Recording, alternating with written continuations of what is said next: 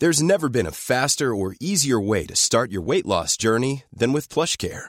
PlushCare accepts most insurance plans and gives you online access to board-certified physicians who can prescribe FDA-approved weight loss medications like Wegovy and Zepbound for those who qualify. Take charge of your health and speak with a board-certified physician about a weight loss plan that's right for you.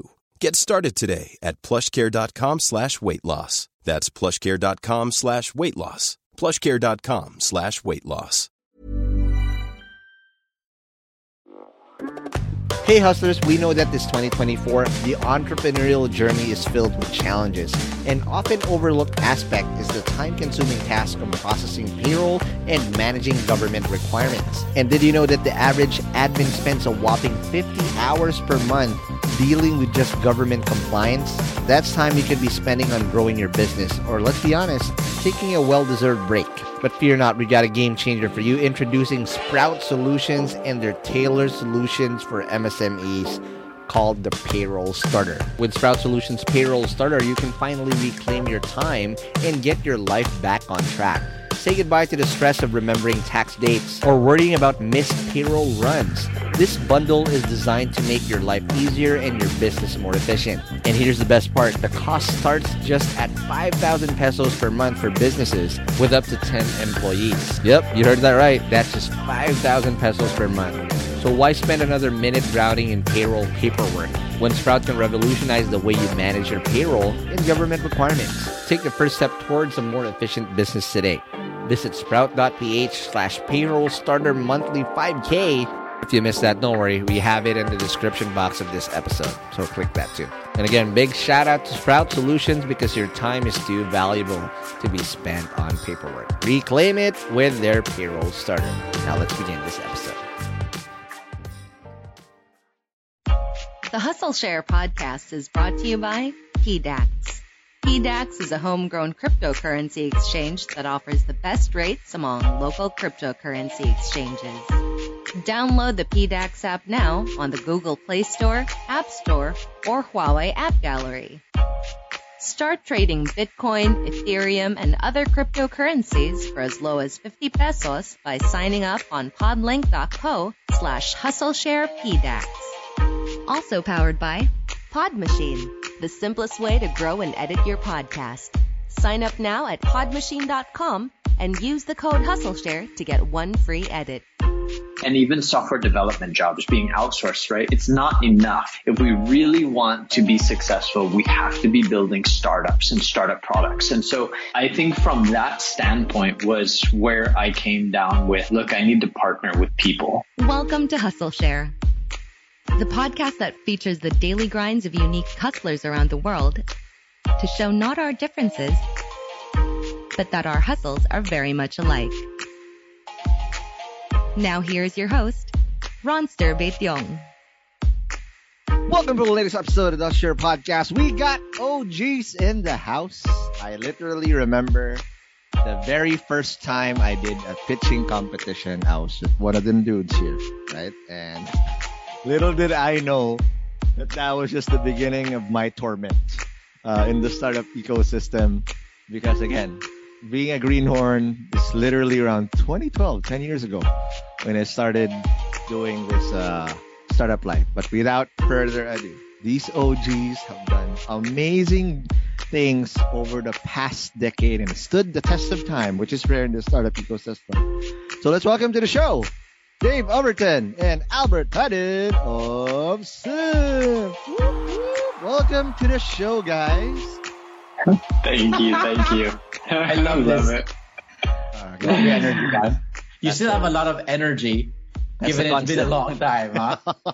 That's the constant, man. That's what it is. So again, welcome to the show. It's always nice to see you. Been forever. Uh, we've had a lot of shared memories at the at our our beginning, right? But before I get carried away, I need to ask you the million dollar question, guys. What's your hustle? so yeah, our hustle is Symph, um, and Symph is a software development company.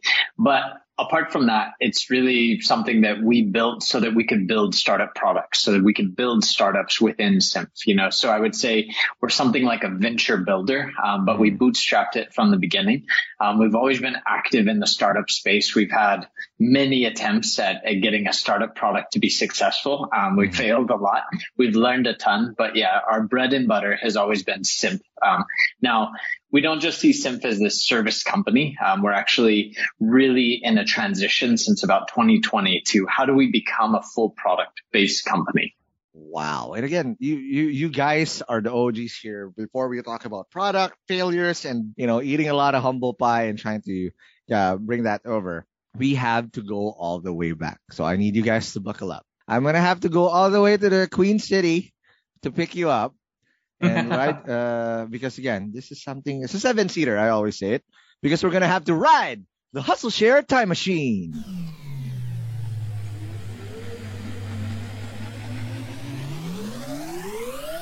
All right, there you go. I'm now in Whoa. Larshan.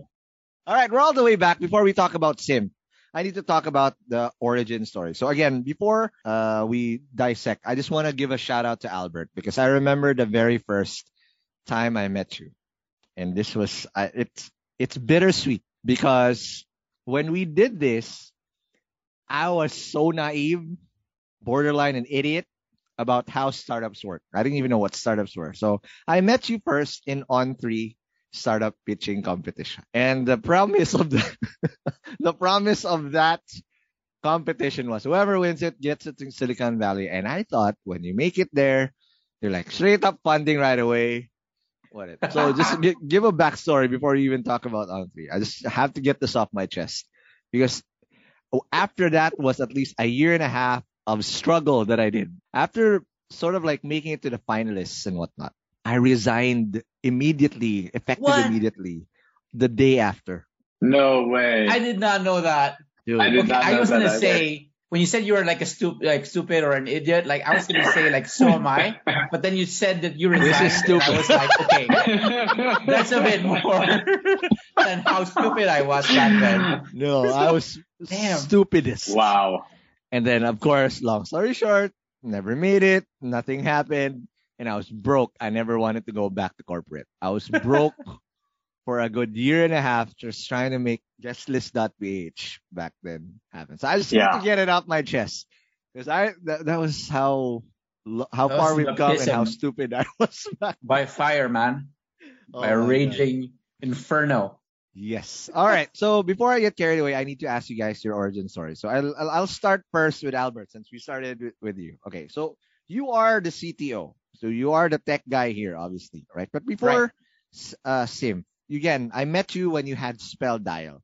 But before that, what was your origin story? Were you really a tech enthusiast coming in? Because again, a little bit, your brother who's been here before, again, told you that you you're a big uh, influence to how he eventually created his career. But since you are the kuya, what was your origin story? Because there's always that heavy influence. What influenced you, though, to be in tech? I didn't think that I was gonna be in tech, so. Hmm. I actually initially wanted when I was in high school hitting college, I was initially thinking that I was gonna be I was so enamored by this guy named Nikola Tesla Oh, that wow. I was like thinking like, you know, I just wanna be even like half the man he was, like, you know, invent, like carry on his inventions, continue it on. Mhm. And so I wanted to become an electrical engineer. wow. And so, yeah, I told my dad, hey, Papa, I want to become an electrical engineer. There's this Mm. school, um, San Carlos. They do that electrical engineering course. This is how much. And then my dad, during that time, we were very financially um, constrained. And then Right, he said, I remember George saying that you guys were moving from town to town because that's part of the job. yeah, yeah, my, my dad's a contractor, civil engineer. So it's like Right. feast or famine, right? There's a contract like, wow, Yep. we've got everything. And then in between projects, it's like, oh, so tough, like really hard. You would have to sell off properties and so on. So we were in this in between. And I remember telling my dad about that. And then he said like, oh, electrical engineer. Uh, oh, okay. w- Let's pray about it. And I was like, ah, I didn't like that answer, right? Like, let's pray about it. And so I remember Senor like Santo Niño, pray for us. There you go. that summer, I mean, I, I believe in prayer, but I was like, I didn't like that answer, right? So, yeah, I, I, think that whole summer I kind of like rebelled. Like I was just yeah. every day I was kind of like in a computer shop, like just playing every day. I didn't want to stay home, like just escape reality that I might not, you know, go into the preferred school that I wanted to go and the preferred preferred course. Yeah. And then somewhere along that time, I got an, a scholarship offer mm. from the mm. school I was in. This is CIE. And they were like, we're going to bring you into college. And at first my thought was like, I don't really like this because CIE is like a business school and I don't want to take business. Oh. Right. I mean, I like, I think I like CIE, but not the, not the course. That was not my, I wanted to become an electrical engineer. Got it. Then when my dad heard this news, he was like, Oh, answered prayer. and so I was like, oh, really? So I dragged my feet eventually to the school on the last day of registration. Like I was really holding out hope for me to be able to get this electrical engineering course. But then eventually I was filling up the forms and then this registrar asked me like, Hey, Albert, what are you, you know, what's your course? Business or IT? And in that moment, I was like, I have a choice. Nice. And then in four seconds, literally, I, I, I took the IT, not because I wanted IT, but because I didn't want business. business. Yeah, because I felt like, you know, business was obvious. I was so wrong, but I felt like business was something that you don't like learn. You just, you know, it's something that who you are or something, man. I was so naive. But then, right. so I, I picked IT because I didn't want business. And yeah, I fell in love with it. In a couple of months, I just fell in love with computers and what you could do with it. And that's kind of like how I got involved in tech. That is amazing. Now, after that, okay, we'll just uh, push forward before you guys converge into meet each sure, other. Sure, sure. So after you, you guys, uh, you did college, but were you trying to tinker and build products while you were there? And walk us through what type of stuff were you was even in. Do you want the what, you know what? Do you want like the honest story? Yes, and then also what type of stack were you even building at that time? Oh, because again, look at this now; it's all Web three and shit, right? What what yeah, what, what, yeah. It, what was it back then? Okay, well, the honest story is I spent my days, you know, doing Friendster and Facebook and same, same guy, dude. this is college. Testimonials um, on everyone. Oh, huh. Yeah. Wait, I think we need to explain what Friendster actually yes, for those is, right? it's pre-Facebook. It's like the Facebook before Facebook. Yeah, and then you know, I think what the the game changer for me, the thing that kind of like set me um set my path on a different path was when I had like a, I had a tito who said to me like, Hey, you make websites and stuff, right? And I was like, mm, not really. And he's like, I'll pay you to make my website. And I was like, oh, mm. money. And you know, I was, I was broke. I was in college and like it, money sounded interesting. So I was like, yep, yep, yep, sure. I, I'll figure it out, you know? And then so he asked me, I remember him asking me like how much. And I remember quoting him like the biggest number I could think of at that time, which was just like 4,000 pesos. Like, and I had a hard time saying it. Like, I was like, 4,000 pesos. And then I remember him paying me on the spot. and I was so shocked that somebody just carries 4,000 pesos you know, yep. around with that to pay for a website. And so, yeah. And for the next two months, mm. three months, I think, you know, I, I went from computer shop to computer shop to build this website and I learned everything. I mean, it wasn't, I ran out of, I ran out with the money for like, in like two weeks. So I was making it rain. Yeah. I was borrowing from my dad money to like fund this, um, you know, my commitment to, yeah. to finish this website. Cause this guy, my Tito, I see him in church every Sunday.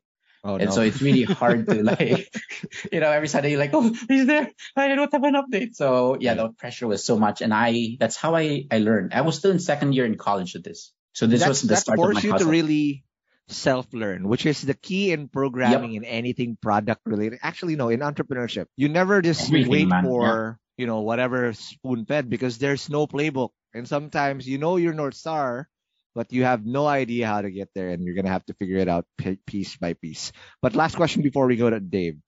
So after your first few ones, did you was that a continuous uh, thing, or was there another pivotal moment to say, "Hey, I want to build product," or did you do some side hustles yeah. building shit for people first? Yeah. So okay, the the truth here is I was also involved in like wanting to help the community, mm-hmm. right? Like so I every Saturday, every weekend, I would go out to, this like the slums and I would raise money and I, go, I would do like a feeding program. And I was doing that regularly, raising funds from from my college classmates, from social media. But it was getting harder and harder to raise funds.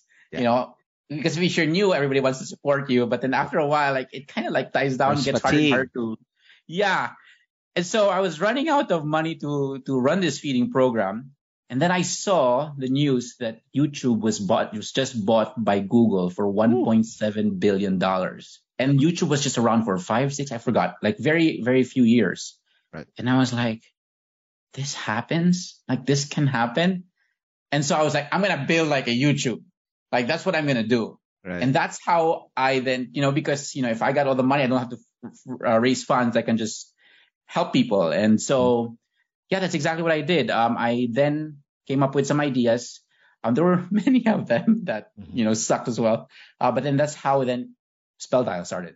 Spell Dial was one of those ideas I got really excited about. It's like this kind of like a YouTube level, um, you know, or, or so I thought, right? Kind of idea. Now let's go all the way to the other side of the world and check out the origin story of Dave here. Because again, Dave, you grew up in the States, uh, studied in Baylor, also in San Diego, I think. Uh, also, Yeah. but where did you grow up? How was it growing up in in the States? And was there any flashes of entrepreneurship that you really uh, had growing up as well? Yeah, so I grew up in El Paso, Texas, which is right on the border of Mexico. Um, and I grew up tacos. in, yes, very good street tacos. Um, I miss Mexican food. That said, I grew up in a great family and my dad was in IT. And so he actually was like old school IT, you know, IBM punch card, Wow. he went to those trainings and did that type of stuff. So there was there were always computers around in my life. You know, I built computers when I was a kid with my dad, and you know, I remember convincing my dad to upgrade our computer so I could play a video game, and the upgrade was to eight megabytes of RAM. right now, now you can figure out how old I am, um, because that was actually a thing, right? You know, now we're in the gigabytes and soon the terabytes. But I just grew up with technology, and so I always loved it. I was always the geek, um, you know, in school and all the way up. And when I went to university, I originally didn't really want to do IT. I was like, I'm going to do medicine. Mm-hmm. And then I talked with the college counselor and, and I, I so appreciate this lady. She just laid out like, okay, here's what your medical degree is going to look like. You have four years here, then you're going to do medical school. That's another three or four years. Then you have your residency, then you have your specialization. So you're looking at about 12 to 14 more years of school. And I looked at her and I said, I just finished 12. I, I don't think I want to do that. And she's like, great, just change your major. And I was like, sure, no problem. Wow. And so, you know, I thought about doing IT, but honestly, I, I just got bored, you know, because I had learned so much of this in my life that, you know, I just didn't find the classes challenging. And that sounds super arrogant and it probably is. I was, I was undisciplined then, you know, I, I should have just stuck it out. But I found, I found something that I loved and I went after international economics. And so, you know, I loved math. I loved doing calculations and thinking about things like that. Got it. And then I had always traveled um, the world, and so I was like, "Look, I I love the U.S. Um, you know, I, I love certain things about the U.S. I don't love everything about the U.S., um, but I think that nuance applies to anywhere you live. You know, and so I wanted to go somewhere, and then I would also say that part of where I came from was I wanted to do something that was impact driven, you know, and, and similar to Albert. When I first came to the Philippines, um, my focus was trying to have an impact. I it. helped my wife start her charity. Um, so she runs a nonprofit organization. And so obviously like helping people was something that I was passionate about. And I also saw technology as an enabler to be able to do that. You know, how, how could we change, um, you know, and have radical impact on the way that people transact or the way people are able to lift themselves out of poverty and how can technology really empower that? So that's sort of like the history. That's amazing. And I just want to zero in on se- several things because again, again, looking just looking at your LinkedIn, I'm not a creep. I'm not. I didn't research. I mean, I sort of am, but um, I'm I'm basing all of these uh history from your LinkedIn. But you were in entertainment prior Yeah. to even getting to to the Philippines, right? And that's that's out of left field. But again, looking at it from an IT point, point of view, what did you learn Yeah. in those in those experiences before you even got to the Philippines and and moved here? Yeah, so um, the entertainment actually, I was here. Um, so when I first Oh. came to the Philippines, it was um, 2003. So next year will be 20 years. I'll be Oh I'll have been in the Philippines God. for 20 years. Yeah, and so when I first got here, I actually, you know, and going back maybe to your point of origin, like I was an entrepreneur. I don't know why or how, but you know, I just always wanted to do my own thing and start my own thing. Um, you know, during college, I worked just so I could pay my college tuition and and live. Um, and I worked in a coffee shop. I worked in Starbucks, right? I was a barista. And Dave, so when Dave, I first came, you gotta tell them, you gotta tell them how old you were when you came into the Philippines.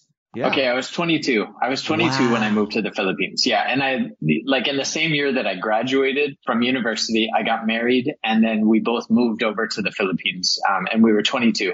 And yeah, so I I was just like a young kid. I thought I knew everything, um, but you, you, know, moved to I Cebu mo- straight up. moved to Cebu straight up. Yeah. What was Cebu And so- like in two, in 20 years ago? Because again, I've first I really Yeah. got uh, in, exposed to Cebu as we know it was I think 2013 because there was Okay. a sprawling that there was already an IT park, not the Yeah. IT park that we know that see now, but there's Ayala Yeah. and whatnot. But what what was that like when you first came? Okay, so I mean, I'll base it on IT Park, right? So IT Park now, tons of of huge high-rise buildings with uh, a lot of BPO, KPO workers. IT Park, when I arrived, was like a park, literally. There was just grass fields everywhere, and the roads were wide, and I loved it because you know, as as someone who grew up in America where Right. we have wide open spaces, I was like, this is perfect, and I would literally go there and I would walk, and there was a small building, one-story building, I think it was called the Village, and it had restaurants in it. Right. And then some of uh, my friends steak air, would the play. steak thing is still there. Uh, Zubuchon Yeah. is there. Yeah, so now they like, you know, they leveled it and then it, was rebuilt again and, and stuff like Ah. that. But yeah, I mean, literally the only tower in IT Park at the time, I believe was Globe. Um, you know, and, and it was, that was it. Everything else was like wide open space. And so, yeah, there was no traffic. I liked Cebu, um, but I Yeah. liked it a lot more then because you could just get around with ease. Like everything was 10 to 15 minutes away. Yeah, it was, it was a magical time for Cebu. And, you know, I'm reminiscent. So of course, like I'm romanticizing the memories. There were probably challenges and stuff like that. But, um, you know, it was, it was a different, it was a different time, definitely. And so, you know, going back to entrepreneurship, Right. you know, I came out and I was like, okay, there's really no like great coffee shops here. I'm going to start a coffee shop. Right. And so Mm. that was sort of what I wanted to do. And I started looking into that. And then I was like, okay, you know, I'm really going to have to do, I'm going to have to do some fundraising to get this started. And so then suddenly I hear that Starbucks is coming in Oh, and I'm like, huh, Starbucks is coming in. Okay. This Mm. changes the landscape because, you know, my, my sort of like, I'm a Starbucks barista appeal just sort of, mm, it's not going to cut it anymore. I'm competing with, with the siren. Right. And so I started talking um, to Starbucks people and they were like, well, you know, do you want to work here for six months and help us train staff? And so I was like, sure. So that's what I did because I just figured, you know, at the end of the day, I don't really know anyone here. Um, I can work here. I can do, you know, I, this job isn't hard for me. Um, I love making coffee. I'm happy to train people. Mm. And so that's what I did for six months. So I helped like open the first store. Now Wow. through that, man, I got so many great connections because people were like, why is this white guy working here? You know? so it was really cool. And I just got to meet a, a ton of great people and I got to make their coffee and I had a lot of fun. Mhm. And then after that, I really sort of contemplated like, okay, do I want to do my own coffee shop? What do I want to do? And so I decided, you know, I don't want to do this. I have technology. I was programming, you know, I was building websites. I was doing all of that stuff on my own independently. And then I really Did you charge where 4K? I, I charged a little more than 4K. um, but I would say I would say my point though on that for any entrepreneur is like whatever price you think you're starting with, it's wrong. It's way too cheap because yeah, our own psychology of money and our relationship with money from growing up just makes us think in the wrong terms. And so yeah, you should always question your pricing before throwing numbers out there. Um, Right. lessons even in Symph I had to learn. Some of our first projects I, I yeah, we we underpriced incredibly. but yeah, that being said, I I think it was great to just come here and to be here. And so how did I get into entertainment? Um, it was actually a meeting in Starbucks. You know, I met one of the producers from this company and he had moved out from LA and he was here and he was like, what are you doing? You know, and so we got to know each other and started talking. And then he brought me into Bigfoot. I was in a different role initially, um, but then I went into IT and became the chief information officer there. And wow. so that was like the last thing that I was doing before I sort of went back to my entrepreneurship. And yeah, it was a crazy, it was crazy. Um, it was a lot of fun managing tons of data. And, you know, this was at the, I would say sort of the threshold of when digital film was really coming into play. You know, so we, our company was one of the first to have red Nice. Red hardware and, and that. And we had to deal with how do we store all of this data. Um, and yeah, we had funny solutions and we had SANS and we had everything else in between, but mm-hmm. it was, it was a ton of fun. And I learned so much about just the entertainment industry. I would say, um, in some ways it ruined movie watching for me because now I know every scene I see, I'm like, oh, I see what they did there. Um, but yeah, it's, it was a lot of fun. All right. Now, last last question before we take break. I'll go back to Albert here because again, I met you 2011. You're doing dev work, right? And uh, I mean, you you already had Spell Dial. What was the continuation of your story, Albert? From again doing being a a, a dev in school to deciding to be a founder. Was there side hustles or first gigs that you had to do in between, or is it straight up founder stuff right away? Yeah. So CIE was a business school. So one of the, the programs actually there, one of the um, courses that you had to was to build your own business. Mm. So we were constantly, my, me and my classmates were constantly demanded or one of the requirements was to really come up with a business. So okay. we kind of founded like many businesses that would run for like two months and then we'd call it quits, like, cause you know, I didn't really like it. So I did like a food catering business. I did a online grocery business, actually. Wow. Yeah, I did an online grocery business, but without the grocery. I couldn't find any grocery that drop would, shipping. You know, there you go. Yeah, we were trying to do drop shipping for this, but no Chinese businessman that we talked to who owned a grocery would trust us. You know, we were a bunch of you know college students, right? So but I, we had built the software for this. Um, yeah, so that also didn't work out. And then eventually Spell Dial. So Spell Dial was the kind of like the the first more serious thing right. that I did. Yeah, I think it really got serious because of On3. I think mm. you know See, before On3, that was, On3, Jojo yeah, Flores, it's you. Ooh, yeah, yeah. Before On3, I kind of saw myself as like we were gonna change the world for the right. sake of it, right? We're gonna build, you know, this. We're gonna we're gonna build a software product that we're gonna launch out there, and it's gonna be great. Right. Then On3 happened, and kind of like the idea of fundraising. Yep. Back in then, Silicon would, Valley. Yeah, I think I would, and I would use this term actually. Um, I won't use this term now, but back then I think it was so true. The idea of fundraising corrupted my mind. Yes, absolutely. oh my god. So so I, I mean, I think up to that point, everything I felt was kind of going right. We were like going after um, customers, users, marketing, pushing, doing everything it takes to like do the right things in, in startups. Right. But then the idea of fundraising suddenly came in, and now we're spending our time thinking about equity shares, business plans, creating slide decks, right? Like figuring out a pitch, memorizing these pitches, figuring out like suddenly everything became about like how to fundraise versus yeah. actually how to build a good product and how to put it out there into the world. So yeah, I was naive back then. Um, At least you didn't quit so, your job. not that naive, uh, but I did have a job to begin with in the first place. Oh, so man. I don't know if given the situation, I might have done the same. I would, I would say I was pretty excited.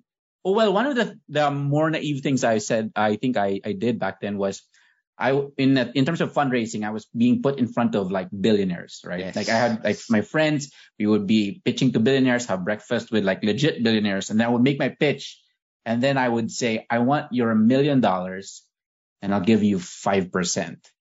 You know, yeah. I mean, like I thought like this was like the standard Silicon Valley rate, and so I mean, just just do the same thing here in the Philippines.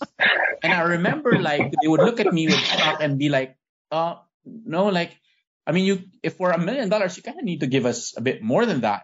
And I was like 22 years old, and I remember thinking to myself, these sharks, these sharks, like these investors, like they're just evil, right? Oh my I god! Remember feeling capitalists. yeah, like oh, they just don't understand. Why does nobody understand? Like you know, we're so, both idiots. valuation, valuation. And thank you, TechCrunch. No, but it's true. Again, it's I had the same experience. It's like, oh man, this is it. I'm gonna. I my family was, uh, you know, coming from a lower middle class family. Now we can, I can start ticking off stuff. I can probably buy my mom a house and all these things, and everything, everything is just gonna be smooth sailing back then. Little did I know that I was gonna get into the worst phase of my entrepreneurship where I'm just gonna struggle to stay even alive, right? But again, how did how did that humble you, Albert? Uh, when when the when when the shit hit the fan and humble pie is on your on the front of your table, how did you then snap and like, oh, I'm being an idiot? Two years, man. Mm. Two years that I kind of isolated myself. Got it. Uh, I was I was afraid, not afraid, more of like I actually didn't realize then that I was actively doing this. Mm. But fast forward to today or to sometime later, I look back and I realized what I was doing. Right? I wasn't attending like social gatherings. I hated it every time, like whenever I would go and meet somebody and they would tell me, Hey Albert, how's speed dial? And I would like, ooh, like in my mind, it's like number one, it's spell dial. And number two, it's not going well. So I have to put up a smile and like, it's okay, it's okay. But yes. it's like, oh, it's not okay. And so I remember getting traumatized by this, I think. Mm. Always just one after the other. You know, I felt like I my identity was strongly tied to my business that was not going well. And I mm. remember for about roughly two years, I kind of like avoided people who knew that I was doing this kind of business. Got it. Right. So I was beginning to not like it. And, and mm. it took me two years of just processing this. Mm. I remember even then, like, um, cause it was a bit complicated because I think I had, you know, my, my parents got involved, my business partners' parents got involved because we were kids, mm. right? They got involved and they like, they were fighting for shares of their children. Oh no. well, you gotta oh. give my my my kids some shares, like you know. Mm. And my my dad would be advising me, you gotta get your shares. And by the way, I have this friend who wants to invest some money on this.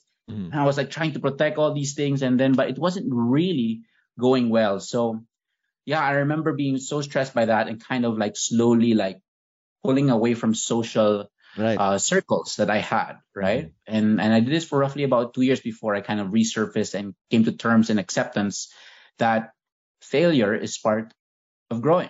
Failure is part of this journey. And yeah, so it was a slow eating of humble pie, if you yeah. think of it that way. And again, every startup entrepreneur that will listen to this still that still happens now because every single time you know we will all meet up probably 70% of the room are people who probably have a very short runway there or struggling mightily and they're to try to put up a face say how are you yeah we're doing good bro blah blah blah everybody's doing good in a startup meetup. But you have to understand coming from there, all of us are struggling. Even those people who have raised Series A, Series B, Series C, doesn't matter. That sometimes that is actually a bigger, um, you know, burden that you have to live with because funding means higher expectations. But majority of the time, if you go to a room, I can read in one look if this guy experienced the same pain that I do, and I respect that. I would actually more respect if you come clean and say, dude, I'm struggling right now, hook me up. Rather, you come into a cer- social circle or a meetup and say, hey, we're doing well because everybody's not doing well. Bunch of majority of that that that room has pain and I can read pain through the eyes because I've lived it. You can uh, see it. Yeah, I know. Yeah. yeah. You're, you're, so, yeah. you're tipsy and you are in pain, right? I right, let's, agree. Let's take our first break, and when we come back, let's talk about how you guys decided to work together and created Symph and did an amazing company that stood the test of time and still doing amazing stuff till now. But let's talk about that more after the break.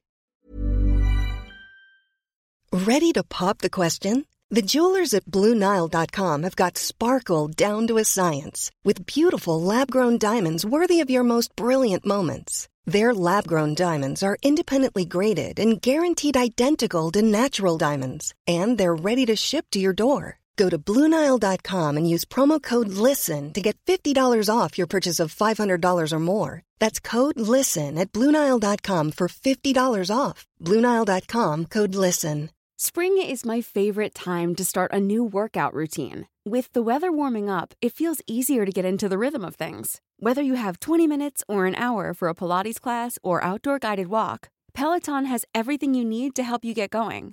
Get a head start on summer with Peloton at onepeloton.com. Hey guys, I have a very, very exciting opportunity I want to share with you guys. If you're a B2B startup founder, listen up. Your ticket to growth is here. Introducing Impact 24, the Philippines' largest B2B SaaS challenge. Calling all startups in their pre launch, pre seed, or seed stages, this is your chance to accelerate your growth. Submit your pitch to Impact 24 and get ready for a 10 week intensive program to elevate your solution. What's in it for you? How about up to 500,000 pesos in MVP project support, exclusive credits from industry partners, personalized mentoring, and a shot to pitch at SaaSCon PH, the country's biggest SaaS conference this April. But yo, you gotta hurry up because submissions close on January 26, 2024 already. Don't miss out on this opportunity to take your startup to new heights. Apply now at saschallenge.ph. that's saschallenge.ph. And good luck, and see you guys in Impact 24.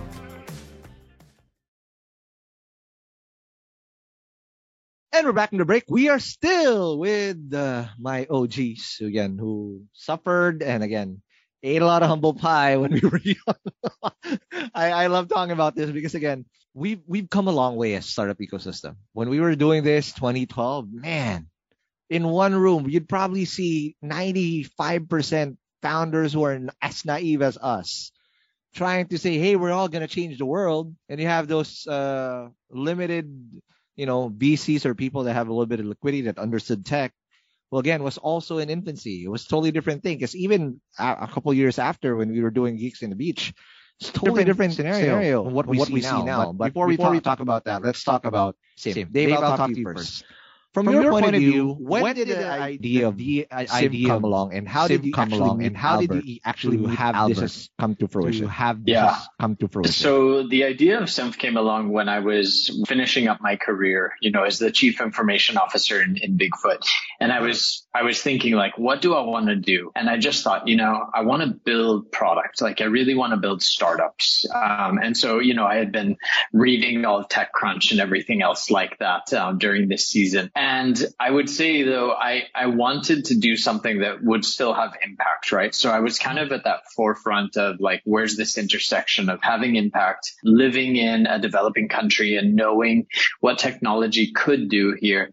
And then also seeing that side, you know, as Albert, you know, point blankly said, like, okay, and a $1.7 billion exit gives me a lot of flexibility to do things that would have an impact. And so that was sort of the origin of it. And then when I was starting at the company, at first I just said, you know what? I need to go and learn like what are the problems that people have because I've been in this corporation for so long. I've been sheltered. I've been inside. Like I know what problems we have, but I don't know the markets. And so I just thought, okay, I'm going to sell myself as a consultant in the tech space for a little while and it will help me, you know, have an income. I won't, you know, my wife won't be wondering like why we can't have dinner tonight.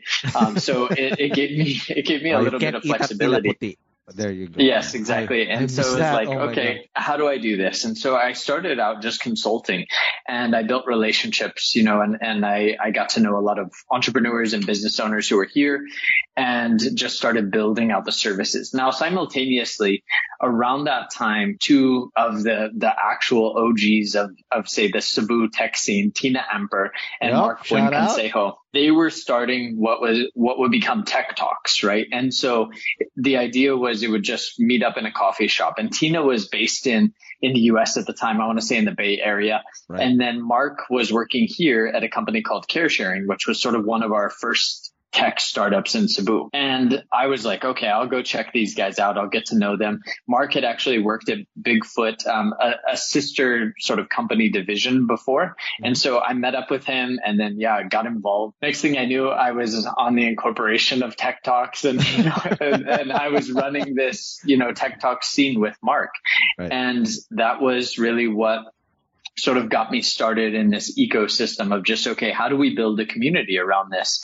And it was at one of those events that we had a pitch night and none other than Albert Padin with his product, not speed dial, spell dial, was pitching. Um, and I remember like, uh, you know, just being I was impressed with his pitch. You know, I was like, okay, the product, I'm not, I don't know. You know, I like it. It's sort of like DNS for phone numbers. So I could see it working if we can figure that out. But just his presentation capabilities were yep.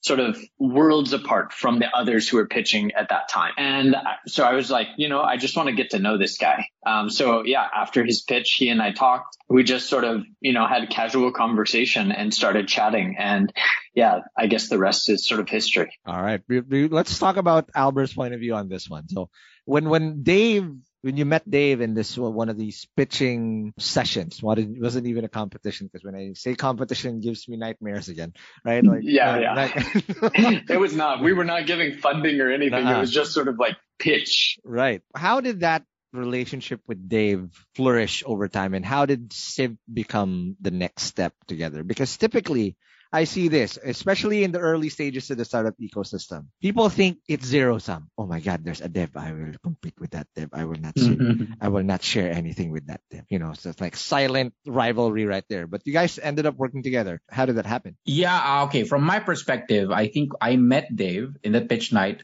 That was like the early days of Spell Dial. That was the beginning, uh, pretty much like within a few months.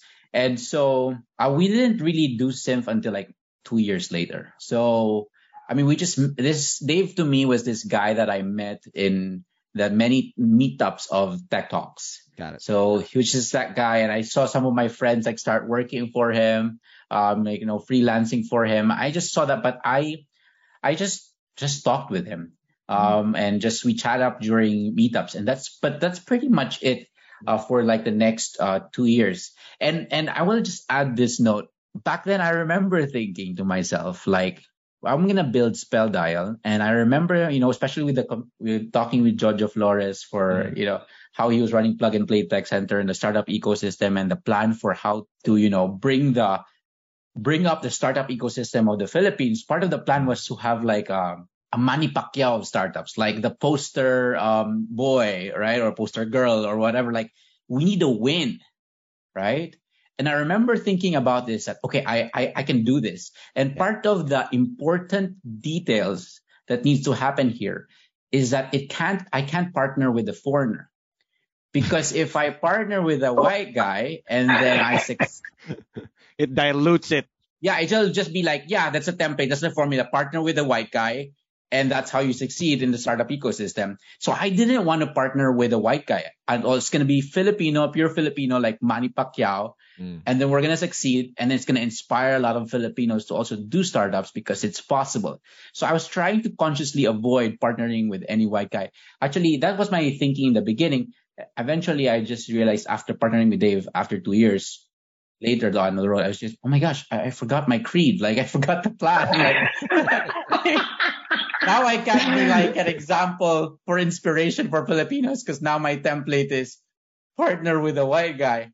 But yeah. I will argue Dave was here since 20 when he was 20 years old, and so he's he's Filipino. He's Pinoy already. There you he's go. as as far as I'm concerned, he's Pinoy. there you go. But more more than anything, also Albert, till now, 10 years in, there's few candidates, but there's still no Manny Pacquiao startup. I agree. that's I agree. That, that's how yeah, long it takes to nurture this thing, right? Right. That's that's not bad, but we have candidates now. Back then, there was nothing. We were yeah. all just hoping and praying, can't even create an MVP or even have uh, yeah. a little bit of traction. So what was then that that moment? All right, bro, let's work together. Let's create. How did Symph start? The truth, mm-hmm. I was broke. Okay. I was broke. Been running Spell Dial for for years, mm-hmm. and I can't even like afford to like go to a movie night with my girlfriend. Oh, wow. Right. And so I was like, oh, how do I how do I do this? Like, you know, so I started like doing freelance work. So I worked part time mm-hmm. for Dave. I remember like, you know, that that's how it started, working part time for Dave.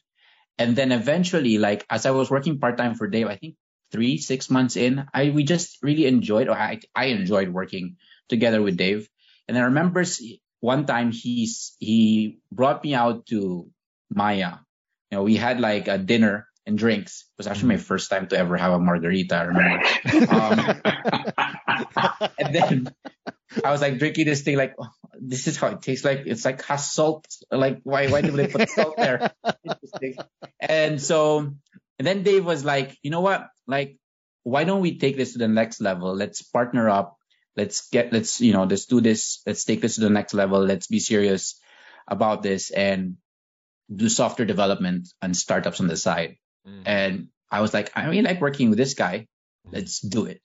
Right. Sounds good. But Dave, from your point of view, why why was it a partner up conversation? Because I've also seen, say, outsourcing or dev shop models where you just want to keep all that equity to yourself and just run yeah. it, and everything is just a revolving. It's, it's seat filling at that point. It's musical chairs, like all right, whoever's going to be here and whatnot. But what was with Albert, and what was the dream then to come up? Because this is hard. I empathize with this a lot because my second startup after Guestlist.ph failed was a dev shop. I had the same ambitions, which is okay, I'll build chatbot products and build product on the side. I never get to build products on the side. Yeah. It's hard.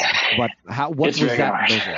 Uh, to, to to work with Albert and what triggered you to get him on board as a partner? Yeah, so you know, I think I think just a couple of maybe um, perspectives on like the backstory. So Albert and I, we knew each other. We talked a lot, um, but it was always just my vision was always how do I help him? How do I help him succeed? You know, and I think I went. I forgot all of the competition names, but you know, he needed like a board member or something like that. So suddenly Dave became like a board member. Um, you know, I, and I told him like, I don't want equity. I'm just an advisor, right? Like just put me on paper and I'll, and I want to help you. And that was really my intention. Like I wanted Spell Dial to succeed. And so much so I remember even when he came to me and we talked about doing freelancing and stuff like that, I was like, look, I just want to help you you know, pay your bills and, and live.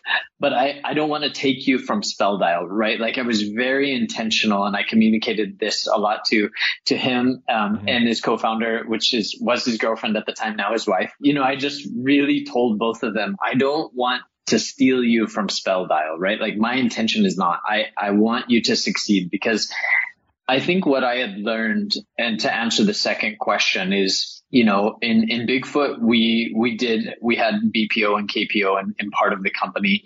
And so I had seen that model and I knew that while that was good for the Philippines, you know, call center jobs and, yep. and BPO and KPO brought a huge middle class to the Philippines. And so economically, right, in my background, I'm like, this is really good.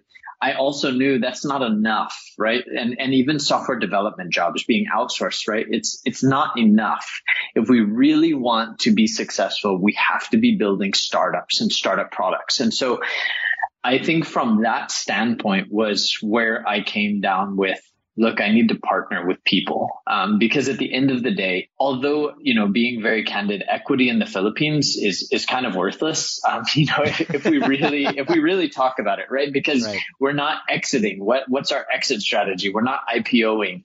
We're not, um, you know, we're usually not getting bought out. Now, there's a few exceptions, you know, similar to the Manny Pacquiao's, right? We don't necessarily have but we have some smaller exits, which are great. And, and I, I'm really proud of the teams that have done that.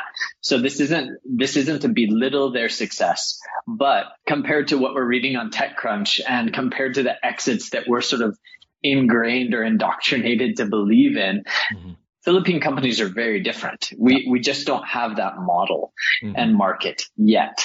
But I wanted people who understood that. And I wanted people who felt that I valued them as a partner and not just as an employee, even if they had the C level title. I wanted it to really be partner level.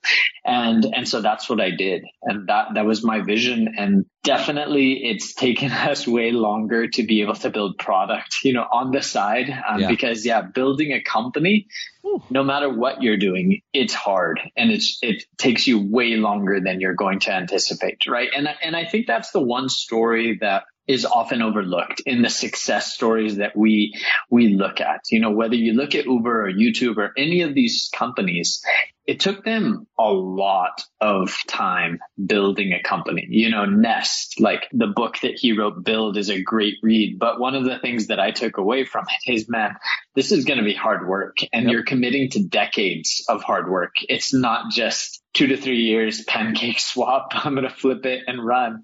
This is really like you're looking at decades of work before you get to be successful. That's absolutely correct. I remember the Kalibrr boys saying this an overnight success took 10 years of hard work, you know, and sacrifice. Yeah.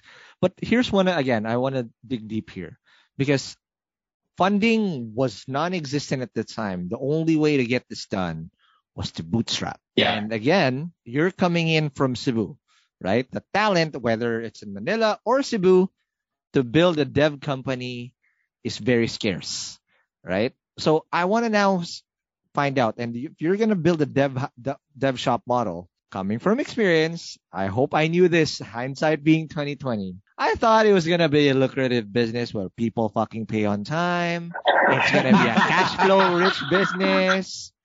And motherfucker, it was so hard because all of a sudden all my cash is stuck in AR, in accounts Mhm. receivable. But Yeah. hindsight, going back, how did you guys start? Because you are still alive in 2022 as you're recording this, right? You've made it out. I technically, my, my dev shop's no longer around. I've sold it. The, the acquirer pulled the plug. What was that like? Especially the first few wins, uh, first few wins you got. You cannot drop the ball because it can literally kill your startup. I mean, Albert, you want to take this one? oh man. That's laughter Uh, of pain, by the way, for you guys. yeah, yeah, Yeah, Th- yeah. th- These are like painful memories, you know. And, and again, I think it's if we knew what then what we know now, man, it, Right. we we would- we would have done a lot of things differently. yes. I think to be honest, I feel like the easiest route, if I were to like go back in hindsight, is I would immigrate to Silicon Valley and just do it there. right. Uh, Yeah. That would be my game plan. That would, if I wanted to accelerate everything in my personal life, like that would be like immigrate to Silicon Valley, just do it there. Mm, This is like the wrong place to do this thing, you know, startup stuff. So, but okay, let's talk about like how did we survive? Mm. How do you get your I- first wins first, uh, and then First wins. the early painful lessons that you that you learned. Dude, I felt like it was well, number one, things to note. I took a very low salary and Dave did not take any salary. Wow. I I don't Founder yeah, so sacrifice. yeah, that's one. Number two, I feel like we were running a Ponzi scheme in the sense that that we would do a project, right? Then we would pay our workers, but th- that would still be AR, Right. right? And then we would close a deal, but the the accounts receivable for that would be like six months down the road, and we'd have to just keep going so that we can keep paying our people. Correct. And and we we ran we ran that kind of Selling No. invoices. Did you guys sell invoices? no, we did not. I don't think there was anything like that back then. No, Um, Dave, what magic did you do, Dave? I, I mean, I think we just we just played the cash flow like as game as best we could, and yeah, I would call it a Ponzi scheme, right? You know, we were j- it was just literally like as long as we can make payroll and rent and keep the lights on, um, we can keep going for you know another another month or another fifteen days. I, you know, I think in terms of like first deals, yeah, we definitely knew that we had to deliver, right? We we had that mindset, and so we we just committed, and we definitely lost money on on most of those deals, right? Like we we weren't able to price for what we were delivering just because number one we were new, you know, the market as well. Like we were looking at local clients here, and so their their value for IT and, and software development was was really small back in the day, and I think we just built relationships. Though we figured out how to um, how to build relationships with some key clients, and so Right. You know Yeah, around think- that time, yeah, go ahead. I was also gonna add like, but I think we also were able to pick the right people. I think credit, credits to Dave on this Yeah. one, Right. so that we were actually able to deliver well. Mm. So I think it would be not so difficult to collect because Yeah. we they didn't have much issues Correct. with the, the you know the delivery. Usually there's a big gap when when websites at least back then you know the design would come out and then you build a website and there's a gap and then that's where you start like Right. Having, like, Delays complaints and and stuff. whatnot. yes because they're not gonna pay because it's still lack lacking. There's a bug here and on so on. Mhm. But with us, I think uh, we we got some really good people. Yeah. Also, we have another co-founder, Dan. He's he takes care of design. Really, Nice. really great guy. Really, really good designer. And so I think having the combination, I handle tech, Dan handled design, Dave handled the business stuff. Having this like three co-founders, you know, looking out for different parts of the business and being able to focus on that, coming together, delivering according to, you know, near, very near expectations. I think we Yeah. were able to collect close to on Yeah. time of that. I think that's one of the biggest factors. I would agree with that. And I do think that, yeah, we aim to exceed expectations. You know, I can't say we always did, but definitely like customer happiness and delivery and support were very important to, to just the mindset, um, and the way that we were working.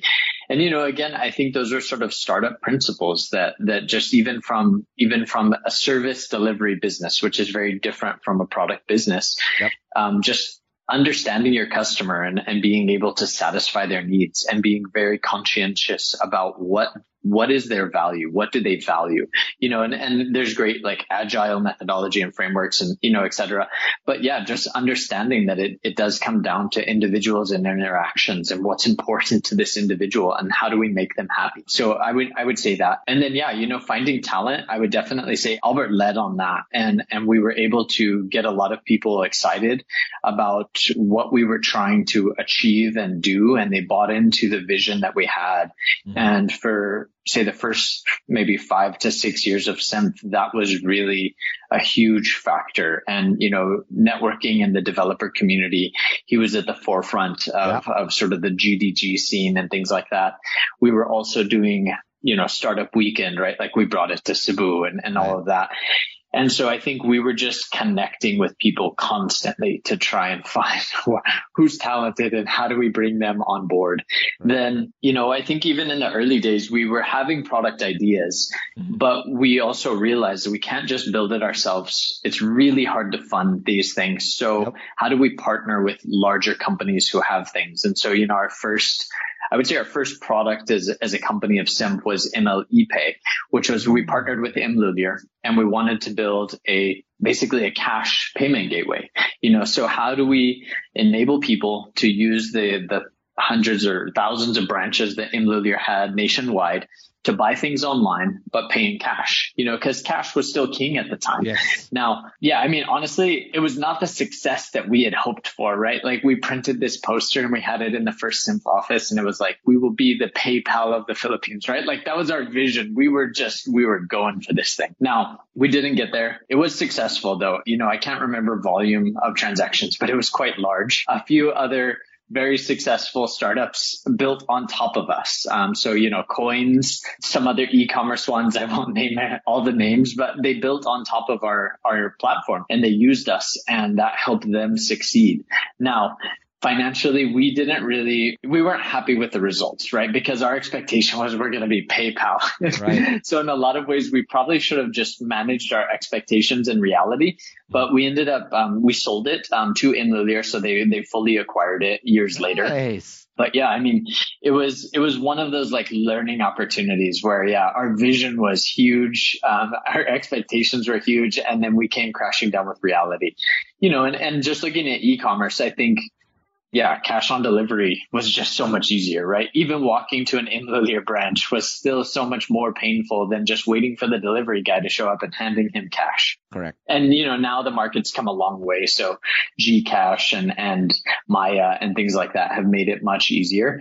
But yeah, those were the early days of e-commerce in the Philippines. I, I want to uh, nail down on one thing because again, you're gonna have to network to find the best talent out there, right? And you have ambitious goals, whether it's for a product, it's or it's for a you know an outsourced dev work. But talent, in order for you to create great results, whether it's a product or a service or whatnot, requires great talent because your technical the output that they're gonna be able to do is directly proportionate to the type of work they're able to do. And majority Yeah. of the time, when you hire someone, they're not ready to contribute to whatever your standard is. I want to understand because I'll just track back to what George said here. What he learned working with you guys is so fundamental in what he's doing now in building product, building process. That's that's indelible. And he said he's forever, forever going to be grateful for for doing that. But what was the process in upskilling your people for them to contribute and co- compete at par with what you what the Symph standard was. Okay, we're gonna go a bit technical here. Let's go. Okay. It's a tech Yeah, startup so- podcast, so let's do it. Yeah. so the strategy here was really um, because if you're gonna upskill people, right, you gotta you gotta minimize the amount of skill that you need to upskill them on so that they can deliver great work. So that is the strategy we played. So what we did was we chose a stack that okay, so we went with Google Cloud, something Okay. called Google App Engine. This Okay. allowed us to this was like a no ops philosophy. You would deploy your code. This is like serverless back in the early days. Yeah. You would deploy your code and Google Cloud would take care of all like the scaling, the you know, the infrastructure. Mhm. You didn't have to know about Docker. You didn't have to know about all these other technologies on the DevOps stack. Yep. You just deploy your code and Google take care, uh, Google took care of everything. So that's number one. Okay. We didn't need people to study how to deploy stuff. We didn't need people to study how to manage databases. We or used even an- hire a DevOps guy at all. we didn't hire i was the only one running so and the Yeah. way i did it was i just created some scripts and what we, people do to deploy is they would push their code to bitbucket Okay. and then they would type in slack deploy then the project name Wow. and that was it and then it will run the scripts and everything so we automated all of this away and i remember i had a struggle actually with it with our with our um, team over time about this was because as they became you know gain more experience they would look at their peers they would look at the people around them and it's like they're studying Docker, they're learning about Kubernetes, they're learning about this new framework. And then they look to me, Albert, when can we do that? Let's use it in a project. I'd be like, no, like, no, I will be like, no, don't do that. And then I think some people would eventually even find that as a bad thing. Or, I mean, it's debatable, right? But they, they would say like, oh, we're not learning the cool stuff here Mm. because all we're doing is like this one little thing called Google App Engine, Python, and this specific framework that nobody else uses. And everybody else is doing like the whole stack where they're learning so many different things. Right. But the problem with learning so many different things is now you are responsible for every single thing there. Yep. And so now instead of taking like, you know, 10 minutes to deploy something, you'll have to set it up. It'll take you days. So the strategy here was really minimize the amount of um, capability or skill required to create impact, which at the end of the day was a website deployed or a web application deployed, right? So databases were all managed, hosting was all managed, Bitbucket, you know, managed by by SaaS. It's not like host your own Git server, Correct. host Or go on prem. Good luck. There you yeah, yeah, like that. None of those stuff. I, we, we push ourselves to no ops as much as possible. We didn't even run SQL because, you know, you'd have to run backups on those. You'd have to manage the databases. You'd Right. have to. We we chose a managed database. Um, this was Datastore at that time, which was actually um not very many people used it. But what Yeah. what's great about it was that you used it and then it just worked. So Mm-hmm. it was boring from a dev perspective, to be honest. But that minimized your time to impact and we were able to deliver value at lesser time. And and that's true because I remember now in Chatbot PH. So we chatbots were always gonna be an addition to whatever stack somebody else does, and it was so hard Mhm. because banks did on-prem, some were not on the cloud. They had different things, so we I, I always had to upskill my team to learn a new stack and try to figure out with whatever stack we were doing. So we were an API maker more than a comp- a chatbot company, to be Mm. honest, because this, the chatbot stack was very easy to do. It was templated already, but making it work to whatever that company's stack was, it was Oh man, integration. hell, right? But one thing that I totally agree with you and what you guys did is that in, if you're trying to win, especially in the startup game, people wants to be everything. They want to be the next super app. They, they want to be the next whatever. But sometimes what it takes to really create impact and actually win and, and, and have longevity is to go narrow and go deep. Right. Because Mm. when you do Yeah. that, you Mhm. become the expert. And in, a- in an ecosystem that thrives, there's multiple experts on certain things. And it's not zero sum. There's more than enough uh, room for a market for several players to have narrow expertise. And there's still more than enough fish for everyone to thrive in. And that's what I want to find out from Dave's point of view, right? So Albert's doing all these automations and whatnot, but man, dev, I mean, dev shops again can be cutthroat because some people just, uh, you know, price their shit terribly and they just do it. But how did you position and how did you do biz dev at that point? Because you want to have, yes, there's going to be retainers, but at the end of the day, you have to have, you got to keep everything afloat for this to grow. How did you guys do that? Yeah. I think, you know, I mean, just A couple of points I would say. Number one was we just created culture, right? I think we created a really strong culture for the company and, and we invested heavily in that. And we knew that our team would be one of the pillars of success, you know, that, that it would require, like, especially going to product. We just knew early on we have to invest in our team and we have to build a, a solid team. And so we really invested in that, you know, and I think that that helped us sort of manage the, the churn, you know, of, of just, we didn't have a lot of employees leaving us. And, and I don't remember churn rates from early, but they were incredibly low. Like we just really kept people happy and did, did things that were fun and enjoyable. And I mean, our salaries were pretty low. Like they were not, they were not bank. Um, but you know, the market has changed and, and that has changed a lot since when we were starting. That being said, in terms of biz dev, I think one of the focal points that that we just had was let's just get ourselves out there, you know, and, and we had to just put ourselves out there. So we joined a, a, ton of events at the time. You know, we were everywhere. We were trying to do everything. We were just showing up to things and being present, you know, so actually sort of, I won't, I won't name names, um, mm-hmm. due to confidentiality stuff. but one of the big things that came out of Geeks on the Beach was we, we, Albert and I, became known as like tech hosts, right? Like tech yes. event hosts.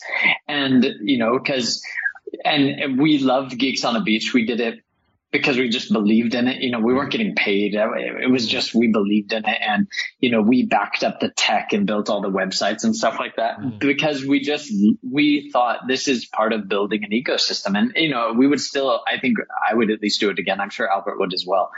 Tina, shout out being, to you wherever you are. It's yeah, exactly. Time. Huge shout out, Tina. I think um, to Tina's credit, I think I got paid somehow, but not that. oh, good for you. Good I think she you. gave me uh, some money or food. At least I think yeah. It wasn't that I mean, definitely like we didn't have to buy our tickets and stuff like that, you know, yeah, so we were taken care of. We were taken care of. Mm-hmm. And thank you, Tina. We, we, um, I look forward to having more geeks on the beaches again. Um, but anyway, that's another, that's another side topic and hustle. Mm-hmm we we were invited to host uh, a specific event that was sponsored by by Smart, and it was related to data and open data in the Philippines. And so Albert and I showed up, and you know we didn't even know how to get paid for that. Like that's how that's how little we knew about doing tech events we, we and paid, hosting. We paid for ourselves, Dave. Yeah, like, we did. The reimbursement that we got from that like was less than what we actually paid for to actually host. So we essentially yeah we paid to to host this host. event. yeah, exactly. And and you know, I mean, I remember we were just excited. Like honestly, even things like that, we frankly just didn't care because it was sort of biz dev and it was just getting our names out there and, and connecting with people, whether we could hire them or whether we could do business with them, etc. Like this is just what we were doing. And so we focused on, on doing that. And I would say we just hustled. And so one at this event, um, I'll, I'll never forget it, but it was like an open data hackathon and they were actually using PhilGEPS data, right? So what? purchasing data of the Philippines. Yeah. And so if you can imagine, like imagine all of the purchasing data from the national government level in the Philippines. That's a huge amount of transactions, right? Because we're talking everything from toilet paper to, to bigger, you know, computers, equipment, like everything in between. Roads as well. Yeah. Roads. Yeah. Road mm-hmm. projects, like everything is in, it goes through PhilGEPS, um, and should go through PhilGEPS. I support this, right? Um, and so we are the hosts. And so they sort of brief us on this and we get to the part where we're, we've like, we've hyped up the audience. The hackers are like ready to go. They're ready to get into it. And we're like, okay. And now to get access to the data, um, wh- where do they get the data? And we like look over at the team and the team's like, oh, okay, we're going to put a Dropbox link up and we're like, uh, uh, you, you're gonna download the data on Dropbox. Wait, there's no API? No, there's no API. no, there's no API. And so they I mean, actually call that the API. That's the well, API. Yeah, like, wow. That's the API, and we were like, that's that's not an API. Um, guys, we get you, you know, and so we're trying to like manage expectations because now we have all these hackers and developers who are like looking at us like, yeah. You told us this was a hackathon. Where's the API? Like, that the, the the internet was not working so well because you have yes. 150 hackers in the room, and they were like, "All right, yeah. form a line, bring your own USB. We will transfer the data. we are not i'm we are not exaggerating this is literally Oh and we're God. like we felt as the host this is now our responsibility right because we're like oh my god this hackathon's going to be a disaster like people are going to boycott and they're just going to walk out you know like I, Oh. I was oh. like man if i was here i would leave. You know i don't want the data on the usb right? Like and so we're like oh my gosh wait we thought you had an api and and you know we talked to like all the people and they're like no we don't have an api but you know you have to talk to this person and and this is like oh, the decision maker. And so biz dev i i was like okay. And so i walk up to this individual mm-hmm. and i'm like hey you don't have an api like you really need an api and he's like he just looks at me and I, I will never forget this, right? This is pricing 101. He looks at me and he's like, you can build me an API? And I was like, yeah, I think, I think so. You know, I was like, I haven't seen the system, but in general, yes, like we can build APIs. That's what we do. You know, we're software. Have you not heard of us? We're Symph, right? and, um, and he's like, okay, so yes, and yes. Okay. How much will it be? And I was like, oh, well, let, you know, let me get back to you. Let me look at the system. And he's like, no, no, no, no, no, no, no. Tell me right now, how much is it going to be? And I'm like, well, I, I don't, I, I haven't looked at this. You know, I'm trying to like stall right, now. right. And he's like, no, no, give me the number. And I'm like, and I want to say I said like 750,000 pesos. Cause I was just like, I don't know. Um, Yeah. okay, maybe I don't know what this is going to look like, but yeah, I'll just throw a number out. And so he's like, okay, great. Can you start on Monday? And I was like, are you serious? You know, and he was like, yes, I am not kidding. And I was like, "Uh, okay. And he's like, well, we'll have to work out the contracts and all of that, but you know, you can start on this on Monday. And I was like, uh, okay. And I mean, at the time, that was a relatively big deal for Symph, right? Like in terms of deal size deal for Ziv. yeah, I think that was probably our biggest like historic deal to date. And so like part of me was excited. And then part of me was like, did I just really underprice this? Because I think I should have said like six, six more figures or, you know, Right. I should have said, I should have added a few zeros here. Right. Um, but I was like, okay, look, we got a big deal. And so I went back to Albert and I was like, dude, I, we, we just closed this, right? like we were excited and, and, you know, we went back on stage and we couldn't say anything, but we were like, yeah, there might be an API soon. Um, just, just hang in there, guys. But yeah, yeah. So, I mean, we did this hackathon, but I think that in terms of biz dev, that was one of the big things. We just went out and showed up and talked with people and, you know, um, kind of philosophy of Steve Blank, right? Like you got to get out of the building. So we Yes. definitely just got out of the building. Exactly. And by showing up, and again, every single networking event, whatever that is, there's always someone in pain there. What you need to get true. out of is remove the fluff and ask them, "Well, how can I be valuable to you? Sometimes it's not about asking. It's like get give them help. You need uh, to connect someone? Because doing those or planting those little seeds will eventually blossom, and then it will just come back to you. Right? Not uh, not. It's not about asking for what they can give to you now, but how can you be valuable to people? And goodwill always comes back. And several things I then want to uh, talk about before we take our last break is that okay, you you hustled and all that, but I'm pretty sure there's near death experiences. Oh, I was wondering, like, when are when are we gonna talk about like? when We're here now. So what died, were those like, and Oh, what man. all? How did you survive? Uh, okay. So I, I think CEO's job. I can say it, but this is CEO's job. The buck stopped with you, Dave. There you go. Yeah, no, there were there were a few, right? Like there were definitely a few. Um, you know, the early years there were there were quite a few of of just trying to make it and and trying to get through. Um, but the numbers weren't as big. But I think in terms of of like real near death experiences, I want to say it was 2017. You know, so This is your one five. of our Year yeah. six. So this is like we're about five or six years old. We were relatively, you know, big in in terms of team size. We had closed a number of contracts um, that were big, right? Like bigger contracts. And then those all sort of wrapped up, um, you know, around 2016 and 2017, and we delivered. We delivered on those things, but there weren't new contracts coming in, you know, from Right. this from this client anymore. Um, so a huge Scramble. Pareto principle, right? This was like 80% of our revenue came from 20% of our clients. And this one client was probably 75% of that, right?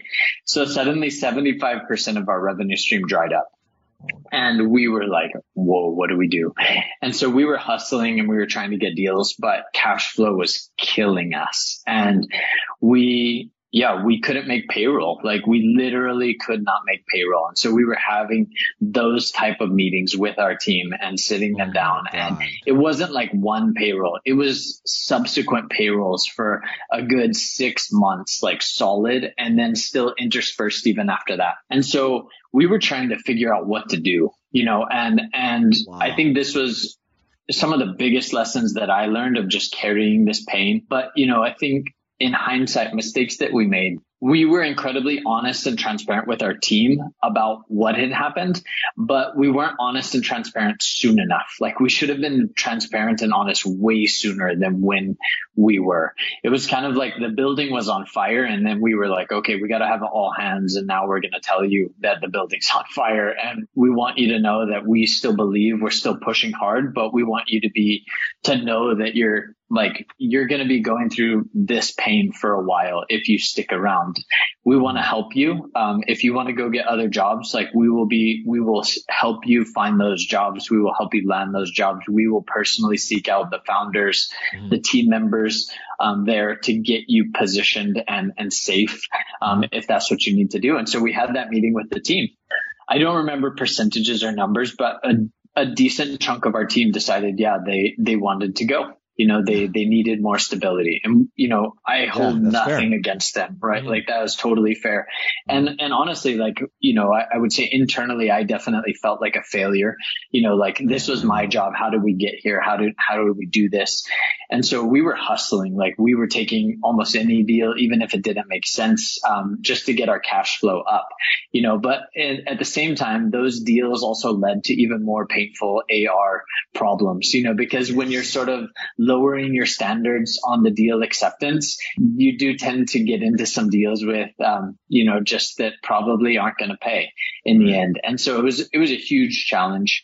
Um, we had a tumultuous ride through that season. Um, we also like we were we were behind on our government payments. I mean, like we had incredible problems to solve, mm-hmm. and we were still like we're going to climb out of this. We're going to get out of this hole.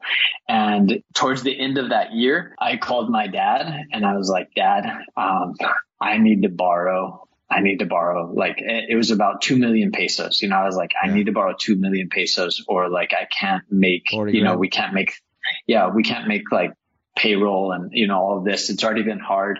We can't make 13th month pay. It was like, I'm just to, you know, it was, it was either like we closed down or, you know, I borrowed money. And so my dad is just a great guy and, and my mom as well, you know, and they said, okay, you know, we believe in you. And honestly, they gave it without even expecting it to be paid back. You know, I always wanted um, to pay them back. And, you know, it was only I want to say 2019 or 2020, around when the pandemic hit, that we were able to start paying back my parents. And, and even then, um, you know, they were still, they were so great about it, you know, but mm. like literally had to get bailed out by my parents. And, um, but we did make it through. Um, we were able to, you know, find new deals, close new, close new accounts, um, find new ways of doing business my my heart goes out to the team members who did stay with us because man they believed in what we were doing. They believed in us as as individuals and as people when yeah if you looked at reality it would tell you to jump off. Um, but they believed in us and i have the hugest appreciation for those um, those team members who did stay with us. For the ones who left i also have just such gratitude for them because they were so gracious. They were so kind.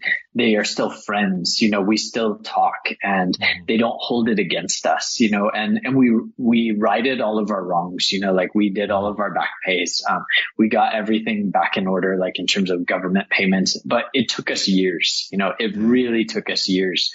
I would say until 2019, we were just like in rebuilding mode and, wow. you know, we had to we were cutting costs, we were saving money, um, we were trying to figure out how do we how do we look for more clients. Um, so yeah, that was probably one of the hardest um, or the deepest trenches that that we went into. That is amazing. And that requires a lot of grit, but more than anything, it requires a great relationship for you guys to pull through because a lot of teams also implode through that. And that's my last question. During that span, at the end of the day, the buck stops with the co-founders what were those conversations like? Because if you weren't in it, nobody will be. That's when you're going to be tested the most. But can you just talk about how you guys pulled it out as co-founders? Because at the end of the day, more than anything, you understand the pain, you under- understand the cold hard truth, and you're the only one who can get you guys out of that rut.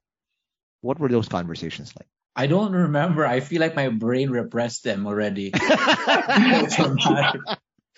Selective um, memory right there. Yeah. I mean, you're looking at like, this was a really hard time. Like, mm. you're looking at how can you look people in the eye when yeah. you haven't paid their government, PhilHealth, oh, SSS, Pag-ibig contributions for a couple of months already because you were trying to hope that the next AR you could pay, pay like three months.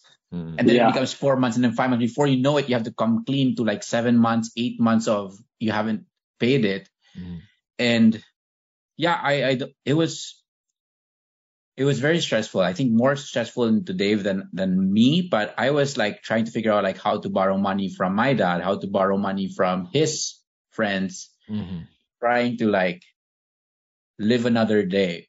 Yeah. Yeah. Yeah. You know, I think definitely I would say I probably repressed a lot of this and had to go through therapy um, to, yeah. to unlock a, a, lot of the things that, that did sort of change. But I do remember, I remember a couple of early conversations. And even during my corporate career, we had done some retrenching, right? Um, just because of like economic factors and, right. and business changes. And I remember that being one of the hardest things that I, that I had ever done, right? And I was like the, the lead of a department and I had to reduce my team size by 25%, you know? And so it was like, man, this is so hard. This is such a hard thing. So I remember one thing that we did talk about was a question that we just sort of asked each other. And, and look, I would say that part of our culture has always been to be very transparent and very open about almost everything within the company. You know, we, we are an extremely transparent company. And with that, we are extremely like honest with each other and, and we don't hold back. Like we just tell the truth, um, even if it's hard, even if it's painful. And so I remember one conversation with Dan, myself, and Albert, and we all just looked at each other and we just said, do, do we still believe? You know, like, do, do we fundamentally just still believe that we are going to do this and we want to do this? And, and okay, do we believe, you know? And so we talked about that and we all sort of had our answers and it was, it was unanimous yeses. But then we had to then say, okay, we believe and that's good, but what do we do now? And who's going to do what to get us out of this? And who's going to be responsible for this? And who's going to be responsible for that? And then we had to have, you know, that second layer of questioning. Cause it's like, okay, believing is kind of easy. It's like, yeah, I still believe. But then it's like, okay, so what are you going to do about it? What are you going to do with your belief? And that's where it, w- it was like, okay, we really came clean and we said, okay, this is what I'm going to do. This is what I'm going to do. This is what I'm going to do. Okay. This is, this is our game plan. What's our action plan? And then, yeah, as Albert said, we had to go to the team, you know, and, and I think fundamentally we were very honest with them. You know, we told them this is how much money's in our bank account right now. And so, you know, we're not going to lie. We're going to tell you as soon as we can before we know, are we going to make it to payday? Are we going to make, you know, can we release 20% of your salary, 50%, you know, 80%, 100%? We're going to let you know. We're going to be very honest with you where we are at. And we're going to tell you ahead of time, um, as soon as we know. And as Albert mentioned, yeah, we were banking on like a lot of ARs. We were like, okay, hustle, hustle, hustle. You know, when can you pay? When can you pay? This is overdue. When can you pay? This is overdue, right? And and so much of our life was doing that, mm-hmm. but then it was also looking for new business. Like, where do we go to find new business? And so I think as just co-founders, man, one of the most vital things is that you can just you have to be honest. You have to have to have to be honest with each other, and don't bullshit. You know, just if you're if you're not in it, right? Like if Albert had said, "Nah, I don't believe," you know, or if he said, "Yeah, I believe, but man, I don't want to do this," then we would have had to say like, "Okay, we gotta we gotta close this down. We gotta change it. We have to we have to yeah. look at this, you know."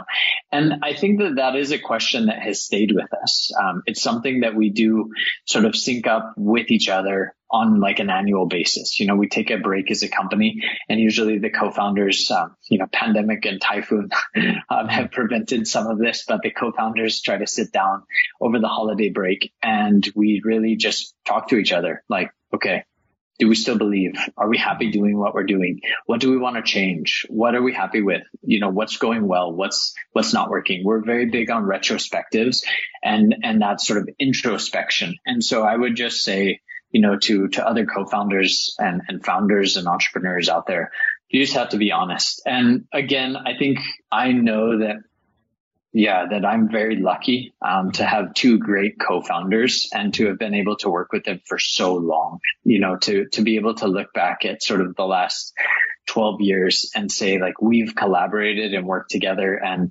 we haven't fallen apart, we haven't imploded, um, you know, and we made it through these types of crises together. That is amazing. All right, now let's take our last break, and when we come back, let's now talk about the lessons you've learned and how you turned the corner and got out of this rut. And of course, give us a sneak peek of the new thing that you guys are going to be launching. Well, let's talk about that more after the break. Hey hustlers, it's time to talk business once again, and we're excited to share a bit more info about our sponsor, Sprout Solutions. And again, just like what I said at the start of the episode, you should check out Sprout's Payroll Starter as you grow your own startup. Because this bundle that they have is literally what you need to take your startup to the next level as you grow your employees. And this bundle is your key to freedom, including payroll outsourcing to experts, a subscription to timekeeping and attendance software, and government compliance services. Sprout's Payroll Starter has you covered for payroll, BIR, SSS, and taxes. All the stuff that no founder loves to do. So let Sprout handle the busy work and say goodbye to lines and tax payment stress. All this for as low as 5,000 pesos. Again, that's just 5,000 pesos all in for your payroll and HR needs. So visit sprout.eh payroll-starter-monthly-5k or again, just click the link in the description box of this episode to elevate your business management game. And again, big thank you to Sprout Solutions, liberating your time for what truly matters. Hey hustlers, wish there was an easy way to open a bank account and grow your money without the hassle of lengthy application process and income documents? Well, I got good news because today's sponsor, Uno Digital Bank, is here to help you achieve your financial goals. You can easily open an account with the Uno app in just five minutes and one valid ID. And as one of the six digital banks licensed by the Banco Central ng Pilipinas, the company is committed to providing customers with simpler, better, and more accessible banking. Last year, Uno Bank was recognized by the Asia Banking and Finance Awards and bagged the title Open Banking Initiative of the Year due to the success of its partnership with GCash, one of the Philippines' leading mobile wallet platforms. And with the Uno mobile app, you can access an hashtag Uno Ready savings account and enjoy daily interest crediting. With their hashtag Uno Earn or hashtag Uno Boost time deposit accounts, you can enjoy a high interest rate of up to 6.5% per annum. Enjoy monthly payouts with hashtag Uno Earn and flexible tenors with hashtag Uno Boost. Other app features include pay bills, the Uno Virtual Debit MasterCard, life insurance, scan and pay with QRPH, and loans. And the one thing that I really love about Uno Digital Bank is they're open to collaborate with a lot of Filipino startups. I've had a chance to see the partnerships that they've had lined up with the startups that they have, and it's truly exciting to see how a digital bank like Uno can enable startups to unlock the power of fintech through digital banking. So if you're ready to elevate your banking experience, download the Uno mobile app today from the Google Play Store or App Store. Or if you want to collaborate with them, I'll be happy to give you an intro. Just shoot us an email at hello at hustleshare.com.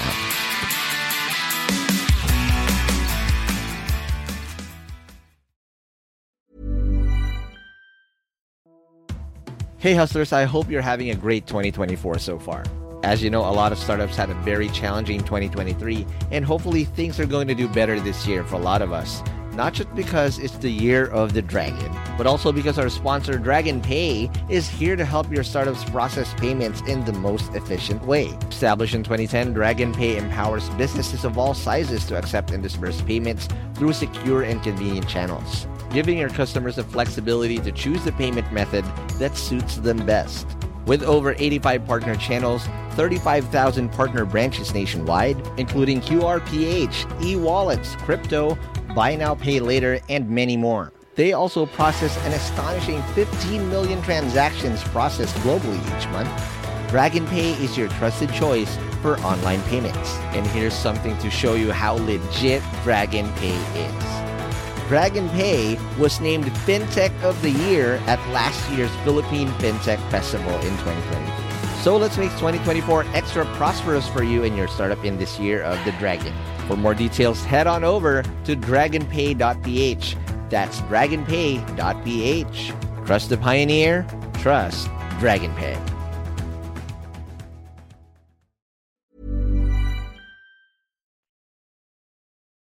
And we're back from the break. We are still with Dave and Albert again. Told us such amazing stories. This is what OGs give you. If you're a young startup founder, welcome to the club. But inevitably, somehow, some way, startup life will punch you in the face and you will come to terms with these experiences. If there's a shared pain we all feel, this is all just, you know, just a matter of oh, how did you get, how did you have your near death experience? And you're lucky if you actually made it out alive because a lot don't make it. I've had that experience where I actually didn't make it out alive. I'm on my third startup now. Imagine you're you're still doing the same startup from when I met you, and I've, uh, I'm not, I'm already on my third. I had a, a big loss. I got an okay win, and now I'm trying to shoot for the stars again. And that's my question now. You when you ask yourself, are you in every end of the year? How do you find a way to still love what you do if you've been in it so long? Because again, me, there's this new fire, there's this new problem because I'm now in my third, and it's it's basically I'm carrying over all these lessons that I've had, but it's a totally different problem I'm trying to solve. But for you guys for doing it so long, longevity is rare in the startup game. How did you still find ways to fall in love and still have that same passion since day one? Or were there ups and downs and you just found a way to fall in love with, with Symph all over again? What was that like? I can take this on. I think that's actually a false assumption that we're still doing the same thing. Mm. Because remember, yeah, we still are a dev shop. Okay. But what actually keeps us going are the many startups or products that we try on the side. Got it. So yeah, you're on your third startup, right? We're on our 20th, man. Like, wow. Like, and 90% of those are like failures. Yeah. Like we've, we sunk in millions in like value on those and, and they just don't work out. Mm-hmm. But this Symph thing, this, uh, the, the organization, the team that we've been able to build, mm-hmm we were able to configure it in such a way that we can primarily do services for our revenue, pay okay. the bills, you know, salaries, stay afloat. And at the same time, we have this engine that churns out different ideas, right? And obviously, all these ideas that we churn out, we're excited about them, and then they don't work out, and then we move on to the next one. So for the past 12 years, we've tried so many, and we're still going on. Nice. And so, yeah, it we've been doing different things internally launching different things. So I guess that's what keeps us going. And every year we ask the question to ourselves about like whether we still want to do this. That question is actually not about whether we want to continue Symph, but it's more of like, do we want to continue this dev shop mm. configuration? Because if we actually say no, we don't want to do this, what it actually means is that let's disband Symph, but we're still gonna partner up with each other, probably raise some go VC all in on product somewhere, right? And just go all in on product. That's actually the other side of the fence that Got we always talk um, every time. And we, for me, I don't know, maybe you can share yours, but mm-hmm. for me, it always comes down to me looking at the team that we built, and I go like, how how much time would it actually take me to build this kind of amazing team again? Right. And mm-hmm. I think like in my mind, it's like, no, no, I'm not gonna, I'm not gonna, I'm not gonna throw away the team. Yeah. Because it's one in a million. Yeah. And so, I mean, there's also the argument, right, of like, okay, if you do raise VC funding, you can just hire everyone you want.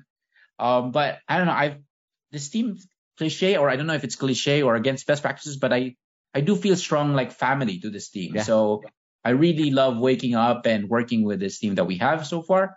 And so, yeah, that's what's, re- that's why it's really, really hard, mm-hmm. uh, to say no. And at the same time, it's what's really, really you know, inspiring and exciting for me is to continue working with this team. It's amazing. All right. Now, uh, my question is services and products, again, coming from having to do both, require a different type of founder skills, team, and execution. You said you tried 20, right? What were the biggest learnings there? And what were these? What can you give us an idea on those type of products you were actually doing? because again just pick a game e-commerce saas whatever right and there's so many things but it requires a dynamically different approach to do that and service and product at least because I, I tried to do it in chatbot Mm.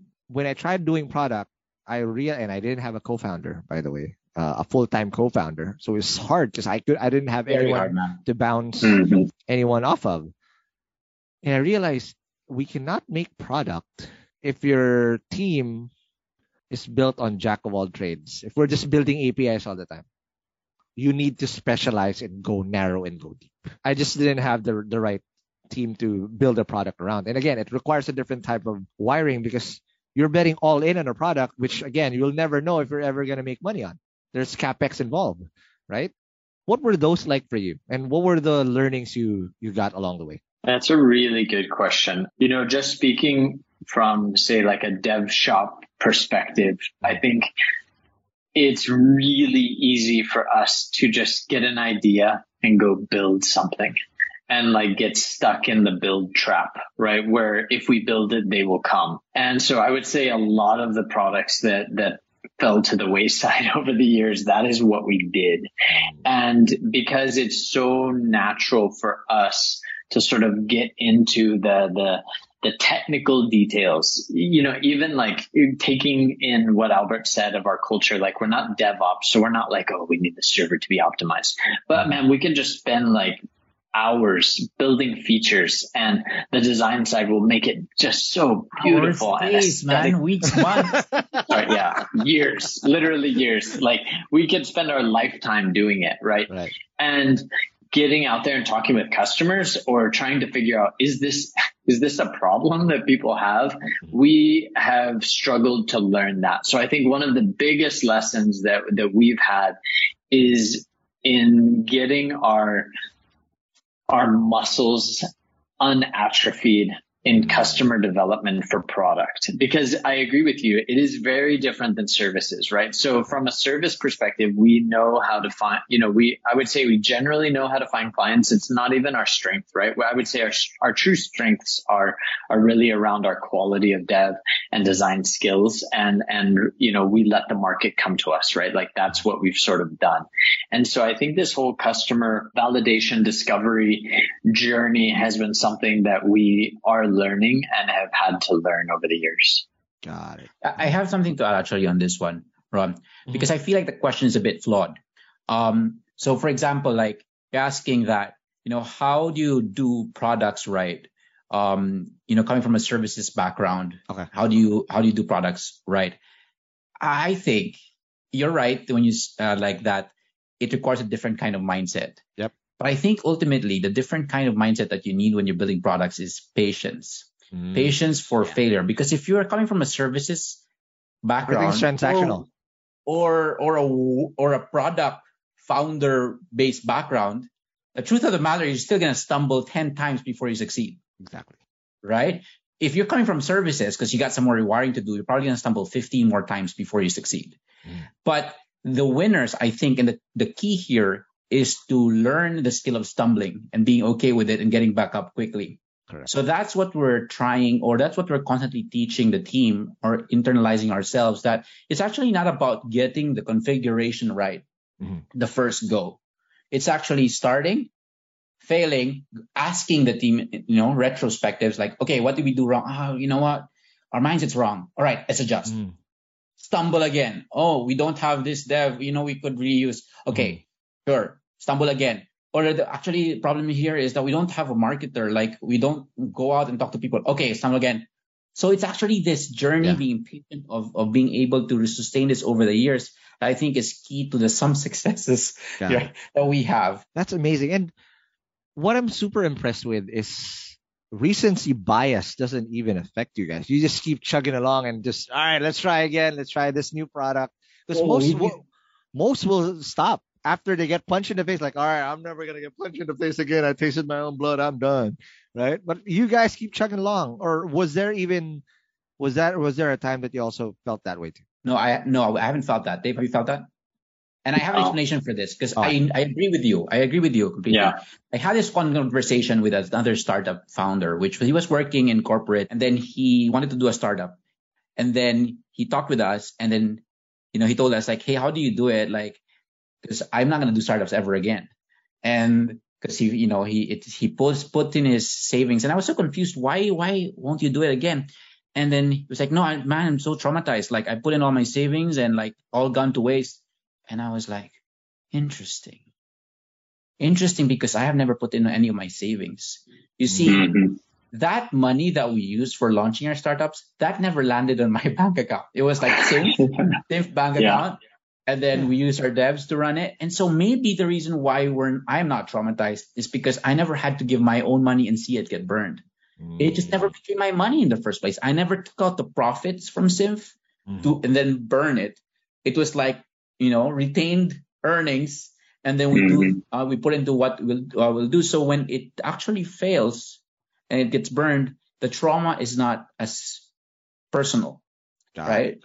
so i think that's my theory i would i would also agree because i i think that you know just from a perspective of the way that i even viewed Symph is it will build the startups, right? And so there was this strong line um, between where Dave's finances would start, and you know I have my own problems on my financial side, but Symph, like the money that went into Symph was always like we're just going to keep doing this, and so I do think that it created this layer of maybe abstraction or a barrier between me sort of feeling this deep personal pain, like, man, I've poured in so much money into this and we just keep failing and wasting money more and more, right? Like I, I never, um, I've never really felt that way because I do think that Albert's point is true. Mm-hmm. I think the second thing is, and I mean, this is maybe this came, Albert and I had a call a couple of weeks ago and it was like founders therapy, right? Like talking to go. each other just about how we feel and, and everything. And yeah. I think one of the things that we just came, came, we concluded is like, in a sense, we're crazy and and I mean that not to not to um, belittle any sort of psychiatric um, or psychological conditions, right? right? But I think we're crazy in the sense that yes, we just keep failing and getting punched in the face, and we are teaching ourselves and are trying to teach our team how to just keep getting up and taking the learnings, like taking wow. the learning over and over and over again. And so, yes, I would say in that sense, we sort of are the crazy ones. And, you know, I'm not trying to like say I'm the OG or, you know, this isn't an ego trip, but it is like a realization that in order for you to be able to succeed and take all of the iterations and go through the things that startup founders will be required to go through, you do have to have something much deeper and much bigger that you believe in doing that when you do get punched in the face because you will um, many yeah. times you're still gonna just get up and try again. All right. Last few questions before i let you go. So you guys know again you have this uh, incredible grit. Yeah you're the crazy ones.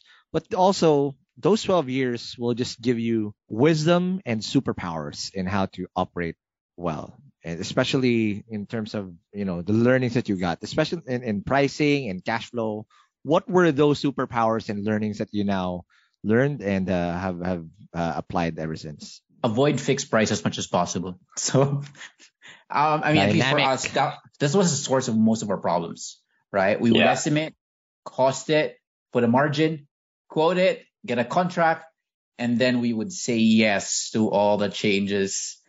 Because it was, you know, it made sense. All the change requests are always making sense.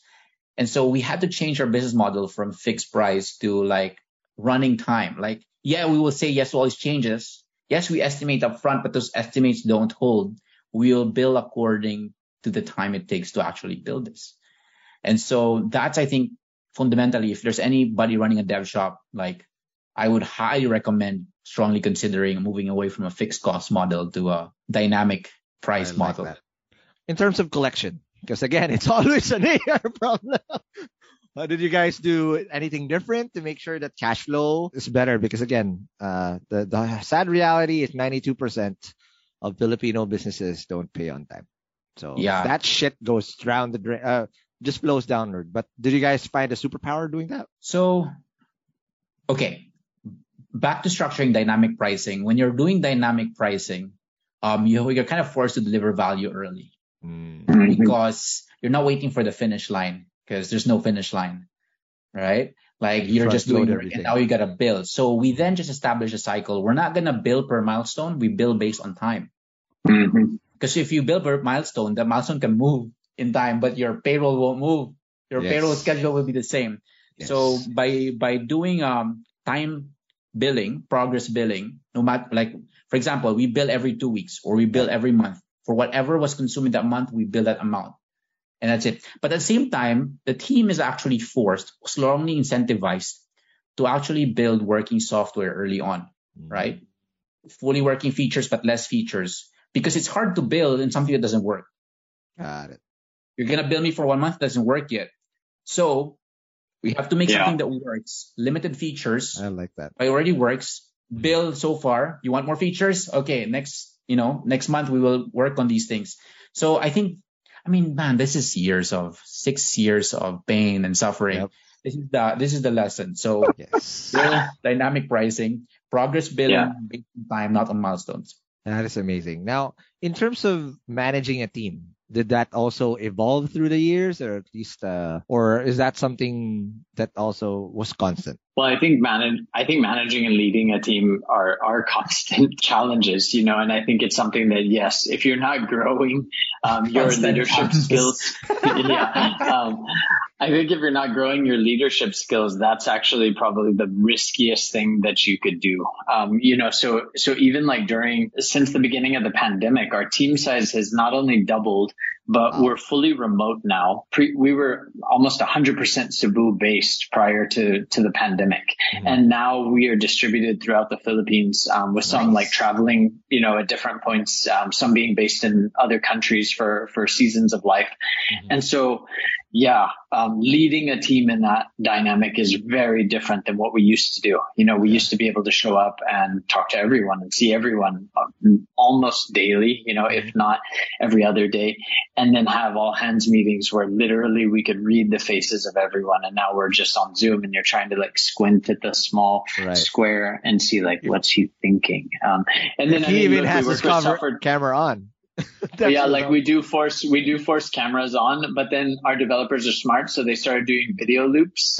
Um, so they were literally like feeding a loop in of Oh themselves, God. and so oh man, but yeah. Anyway, um, it's great to work with smart people. It's also a challenge to lead smart Yep. people because you're like you're trying to outsmart me here. Mhm. But definitely, like investing in culture is something that we have we have constantly done and we continue to do and we will always do. And you know, the learnings are big because even even the other day Albert posted about this, but one of the conversations that we were having um, is like, how do you lead a team bigger than 100 people? You know, because we're getting close to that threshold. And and then okay, what's next? 500 people, 1,000 people? Like those are very different ways of leadership. You know, compared to the early days of Symph when we were six or 10 or 15 or 20. You know, for example, like in the early years, we had team lunch once a week. And then Dude, honestly, like I loved it. for a hundred.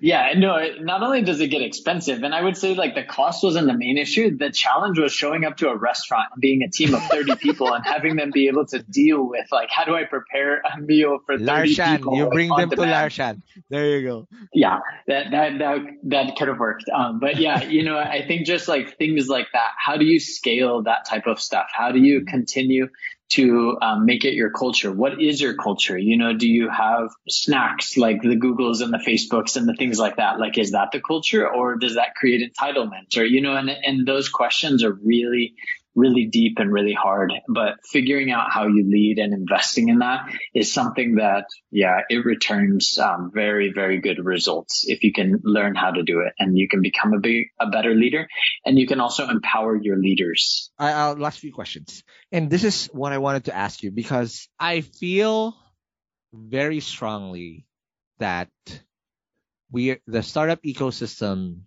till now is still very, very much underrepresented, especially with non-Manila based startups. Because I've seen amazing talent from Cebu, from Mindanao, and for the rest of the, Philippines. But also I've seen the stark difference of how big the ambition can be. Because I've seen business models coming from startups from Cebu, because I teach in I, I, I'm a mentor in QBO and I, I get exposure to these TBIs across the country. It's like, man, these guys can do it for the rest of the region even, but they only want to solve a problem in say Iloilo or Bacolod, right? What's what's your take on this? How come there's this big gap? Because to be honest, there's a lot of capital being thrown around now that can be thrown to non-Manila based startups, but there's still a big gap of how that uh not even a gap, a chasm of how that needs to be bridged. What needs to happen so that that wealth can also trickle down to the rest of the country where again we have homegrown founders. What's your take? I don't have an answer to this. Okay, I'll I'll try to take a take. Um, one of one of the early conversations I had when I was when I was working with bringing startup weekend Cebu mm-hmm. into into Cebu. Like this was the first time, right? Manila had done the first pass, and then Tina was like, "Let's do this. Can you help?" And and her cousin Mark and I um, agreed to to like do the first one. And you know, we assembled the team and all of that, and they were amazing. And through that, one of the conversations that I had, a principle was brought up of just like you have to you have to understand physics and gravity. So there will be gravitational pull right? And Manila, if I look at the Philippine startup ecosystem, Manila has the strongest gravitational pull in a lot of areas, not just startups, but like business in general, right? Even government, right? The gravity of Manila is so big that what you have to think about is what what does it look like to have an ecosystem or success within the context of that gravity. And so the gravity will pull a lot of the talent, both founders, both business people, investment, dev talent, design talent, right? It will pull a lot of the talent into its own you know, center. And so that's one thing that I think I had to sort of come to terms with.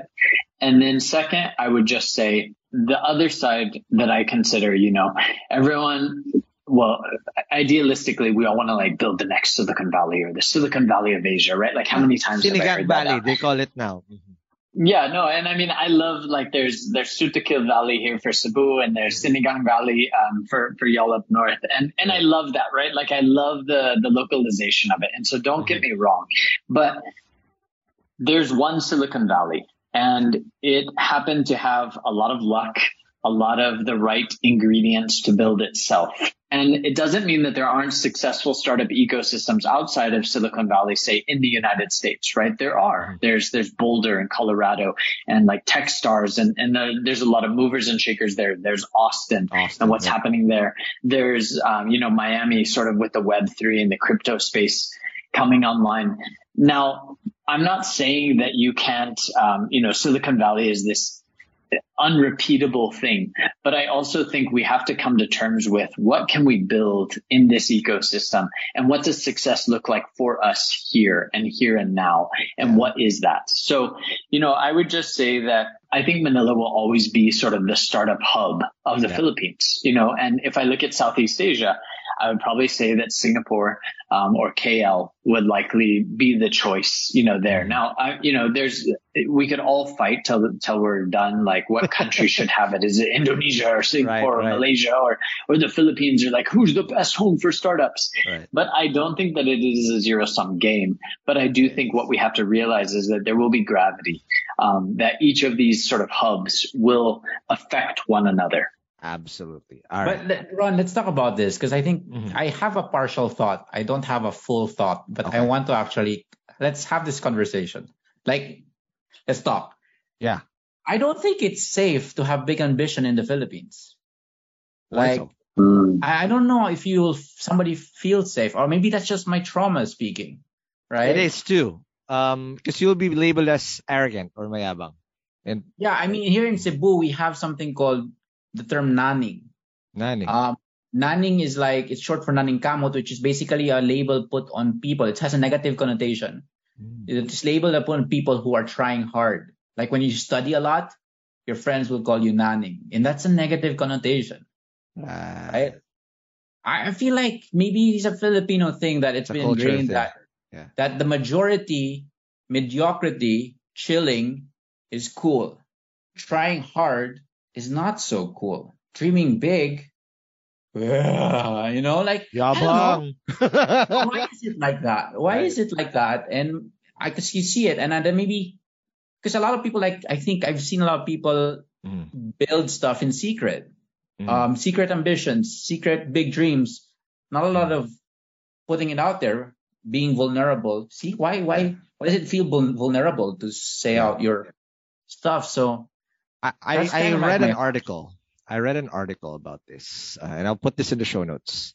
That I forgot the number, but I think 90 plus percent of Filipinos don't have a dream. They don't have ambition. So when you see someone rare, that, oh, I want to be the next whatever. I want to have a startup, because you're so out of the norm. And this was done by Prim Ponto. Shout out again. I'll put that in the show notes. Uh, I can send it to you after the recording.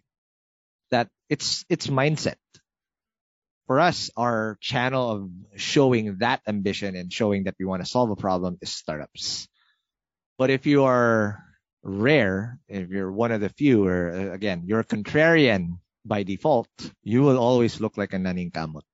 And it's important that all of us naning kamots actually build that ecosystem. Because when you feel that tribe, that you see that you belong, that hey, this is not alien. Apparently, I'm just in the wrong circle. We are actually the ones that are gonna solve the problems and you know do well for whatever we're trying to do. Then you'll feel empowered. Because that's what I feel so sadly about when there is this ambitious guy somewhere in the random town in the Philippines, but he's surrounded by crabs. And when that guy again gets influenced too much, then we just lost another chance of success for this country. So it's sad. But again, we can get it out. So again, this uh we'll talk about this in your podcast because you will have a podcast, of course, right? But before we talk about your podcast, one last question here. If I lent you the keys to the time machine and go you guys all go all the way back to 2012 and give advice to a young Albert and a young Dave, what would what advice would you guys give yourself? what would you tell? This yourself? is except like buy Bitcoin, right? Okay. yes, that too. Ouch. Uh, yeah. Hmm. I would say because this is a painful lesson that I had to learn mm-hmm. later that I now apply very much and leverage a lot. Mm-hmm. Trust your team. Got it. Trust them as much as you can. Mm. Be transparent with them as much as you can you will go more right with that and less wrong with that stance. So yeah, that's that's the painful lesson that I had to learn like many, many, many years down the road. Mm-hmm. Being close, hold things closer versus like being very open. I would say the default to being very open versus holding things close. That's amazing. Dave? You know, I think maybe just because of what we talked about, I would I would tell myself to not hold back. You know, like still dream big and and really constantly remind myself of the of the dream and of the bigness or the vastness of it. Mm. Because I I do think that even at the end of the day, we've been sort of successful. But one of the realizations that Albert and I had in, in our like therapy call was we haven't been as successful as we, we thought we would be. Mm-hmm. And managing that reality versus our expectation led to a feeling of shame. Um, it led to feelings of like not accomplishing what we set out to do, of feeling like in a general sense a failure, right? Because what we were dreaming of was so big that yeah, when we didn't make the mark, we we just were like, oh, we we failed, you know, like, and and then we, you know, I would say I I personally, um, but I think we together we also held back our voice, you know, because it was like, okay, Dave and Albert from Geeks on a Beach fame, right? Like, you know, why haven't we been as successful as we thought we would be back then, you know, and, and sort of dealing with that reality. And so, yeah, I think one of my realizations was just constantly going back to the bigness of that dream and reminding myself of that and holding on to that as tightly as possible. That is amazing. Again, thank you so much, Dave and Albert. That was such an amazing episode. I wish we had more time, but we don't. But before I let you go, you guys have a podcast that you guys are gonna. So if you if you didn't get enough of these guys and you wanna uh, you know, get their point of view of how to become an entrepreneur or whatnot. What is your podcast about and where do they listen to you and uh, How do they do that? Yeah, great question. So, um, you know, we're, we're creative geniuses. So our, our podcast is titled The Dave and Albert Show. It's, it's just, you know, we, we spent day, we, weeks, months coming up with this name. Um, but yeah, we can be found on any sort of media site that you might use. So we like to say that we're on YouTube, we're on Facebook, um, we're in all those places, and mm-hmm. we are working on coming to none other than Ronsters Network very soon. So we're looking forward um, to launching this here internally, and you'll be able to find us in your podcast apps and things like that once we are there. But until then, you can find us on YouTube or Facebook. That's probably the best place. All right. And Albert, if they want to reach out and work with you guys in Symph, where do they go and how do they do that? Well, just send us an email, info at symph.co. All right. Thank you very much, David Albert. But before I let you go, follow us on whatever podcast app you're listening to, whether Spotify, Apple Podcasts, or any type of podcast app. And if we did say some jargon, which I think we did, good luck to the tech side of whoever's going to make this the show notes on this one. There's going to be the show notes on hustleshare.com. And lastly, if you want to be part of our community, it's going to be a community on Facebook, on Hustle Share Community. Just check it out. Again, David Albert, thank you very much. Thanks, Ron. Thank you, Ron. All right. And I'll see you guys in the next episode. Peace.